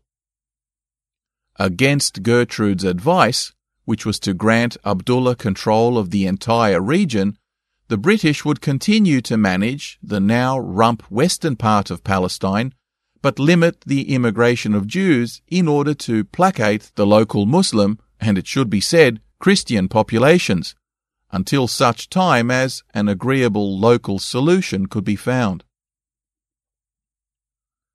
But Churchill's subsequent visit to Jerusalem and his meetings with Arab, Christian and Jewish delegations already made it abundantly clear that this was to be the mother of all migraines for the British, and that even Churchill's legendary optimism was clearly delusional.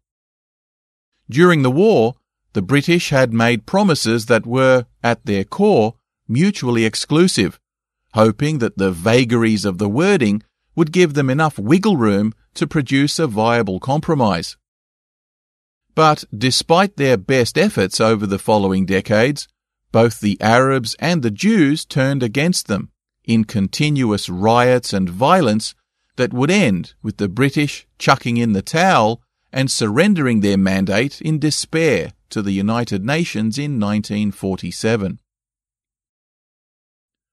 The rest is a story we are all now all too familiar with.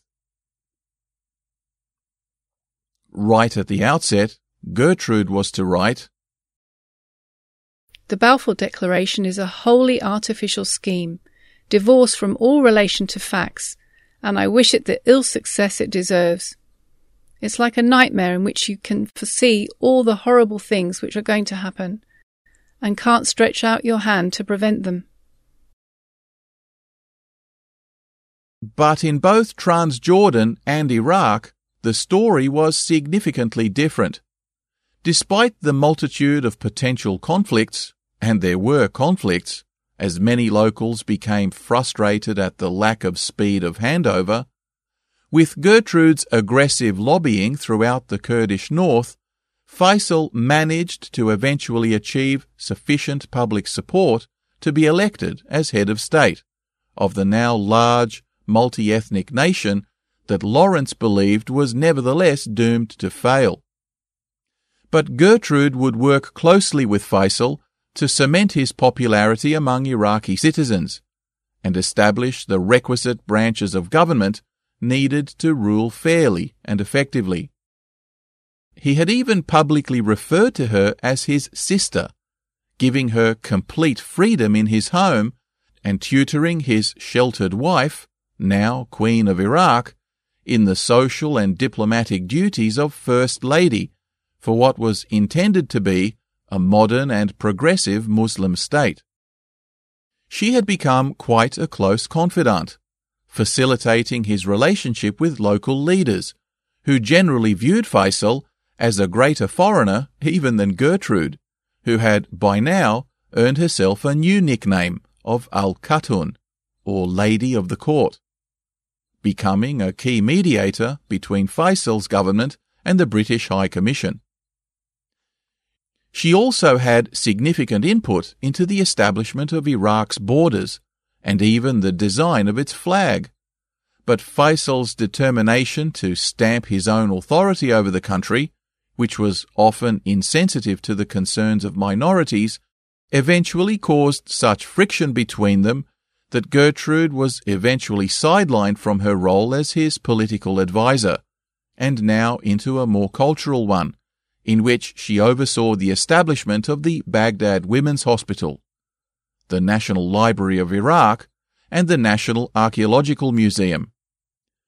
She also held a ministerial position as Director of Antiquities, where she pushed for legislation to protect dig sites from being exploited by foreign archaeologists, and to ensure that all projects in the future were licensed as joint ventures, in a measure to preserve ownership of excavated material and to disrupt the black market trade in smuggled antiquities. But by now, in her late fifties, her health had deteriorated significantly. She had succumbed to regular bouts of bronchial disease brought on by a lifetime of heavy smoking. Some have suggested that she had also been diagnosed with lung cancer. She also now had frequent bouts of malaria, and the oppressive summer heat in Baghdad was finally taking its toll. This, along with the news of the death of her dear brother Hugo and her political alienation from Faisal, was noted by many observers as having plunged her into a deep personal depression. On the 12th of July, 1926, her body was discovered in her bed by her loyal maid, presumably having died of an overdose of sleeping pills. Historians still debate whether the overdose was accidental or intentional. Her funeral and internment at the Anglican cemetery in Baghdad was a huge affair, the cortege escorted by an entire army regiment, her coffin draped in both British and Iraqi flags, and attended by both British and Iraqi dignitaries. The news of her death, of course, spread quickly, and sheiks from many tribes poured into the city from far and wide.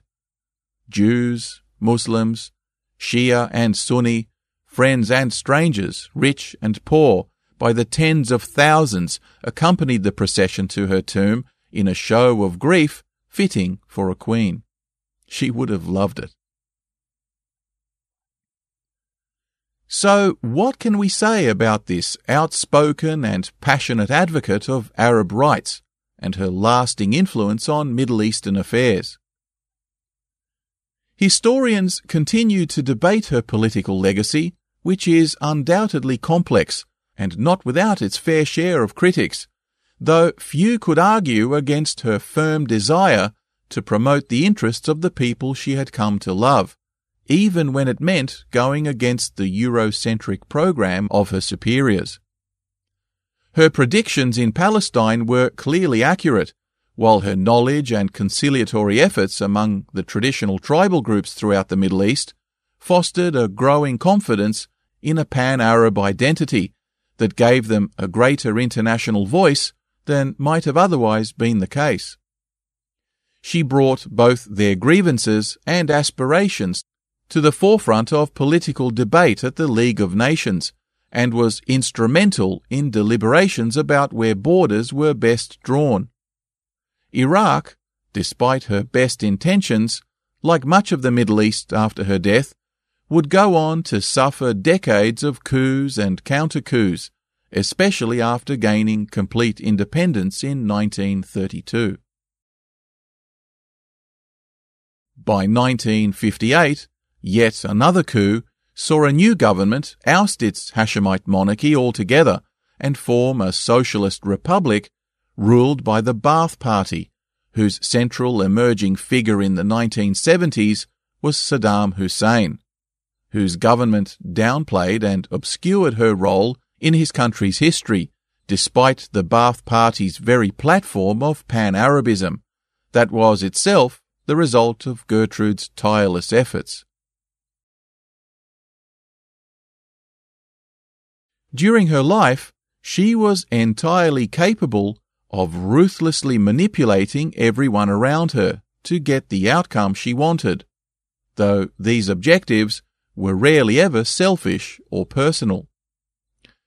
She was certainly not averse to blowing her own trumpet, though she never sought public honours or titles for their own sake. She was a confident and highly motivated individual who set lofty goals for herself and almost always achieved them, typically against all the odds and prevailing social norms. She was an intellectual in every sense, and at the same time, a hopeless romantic. She smashed gender stereotypes and challenged men at their own game, yet was at heart deeply sentimental. She could write stinging polemics, academic papers, and was the first woman to write a government white paper, yet was also an accomplished poet, travel writer, and translator of complex Persian and Arab literature. She weaponized her femininity to achieve her political ends, but was, at the same time, an avowed anti-suffrage campaigner, a perhaps curious paradox and something that is now viewed by feminists as a stain on her legacy. She both loved and grieved deeply, yet always considered herself more fortunate than many others. Never truly satisfied, she died disappointed at how Iraq and its hand-picked leader failed to live up to her expectations.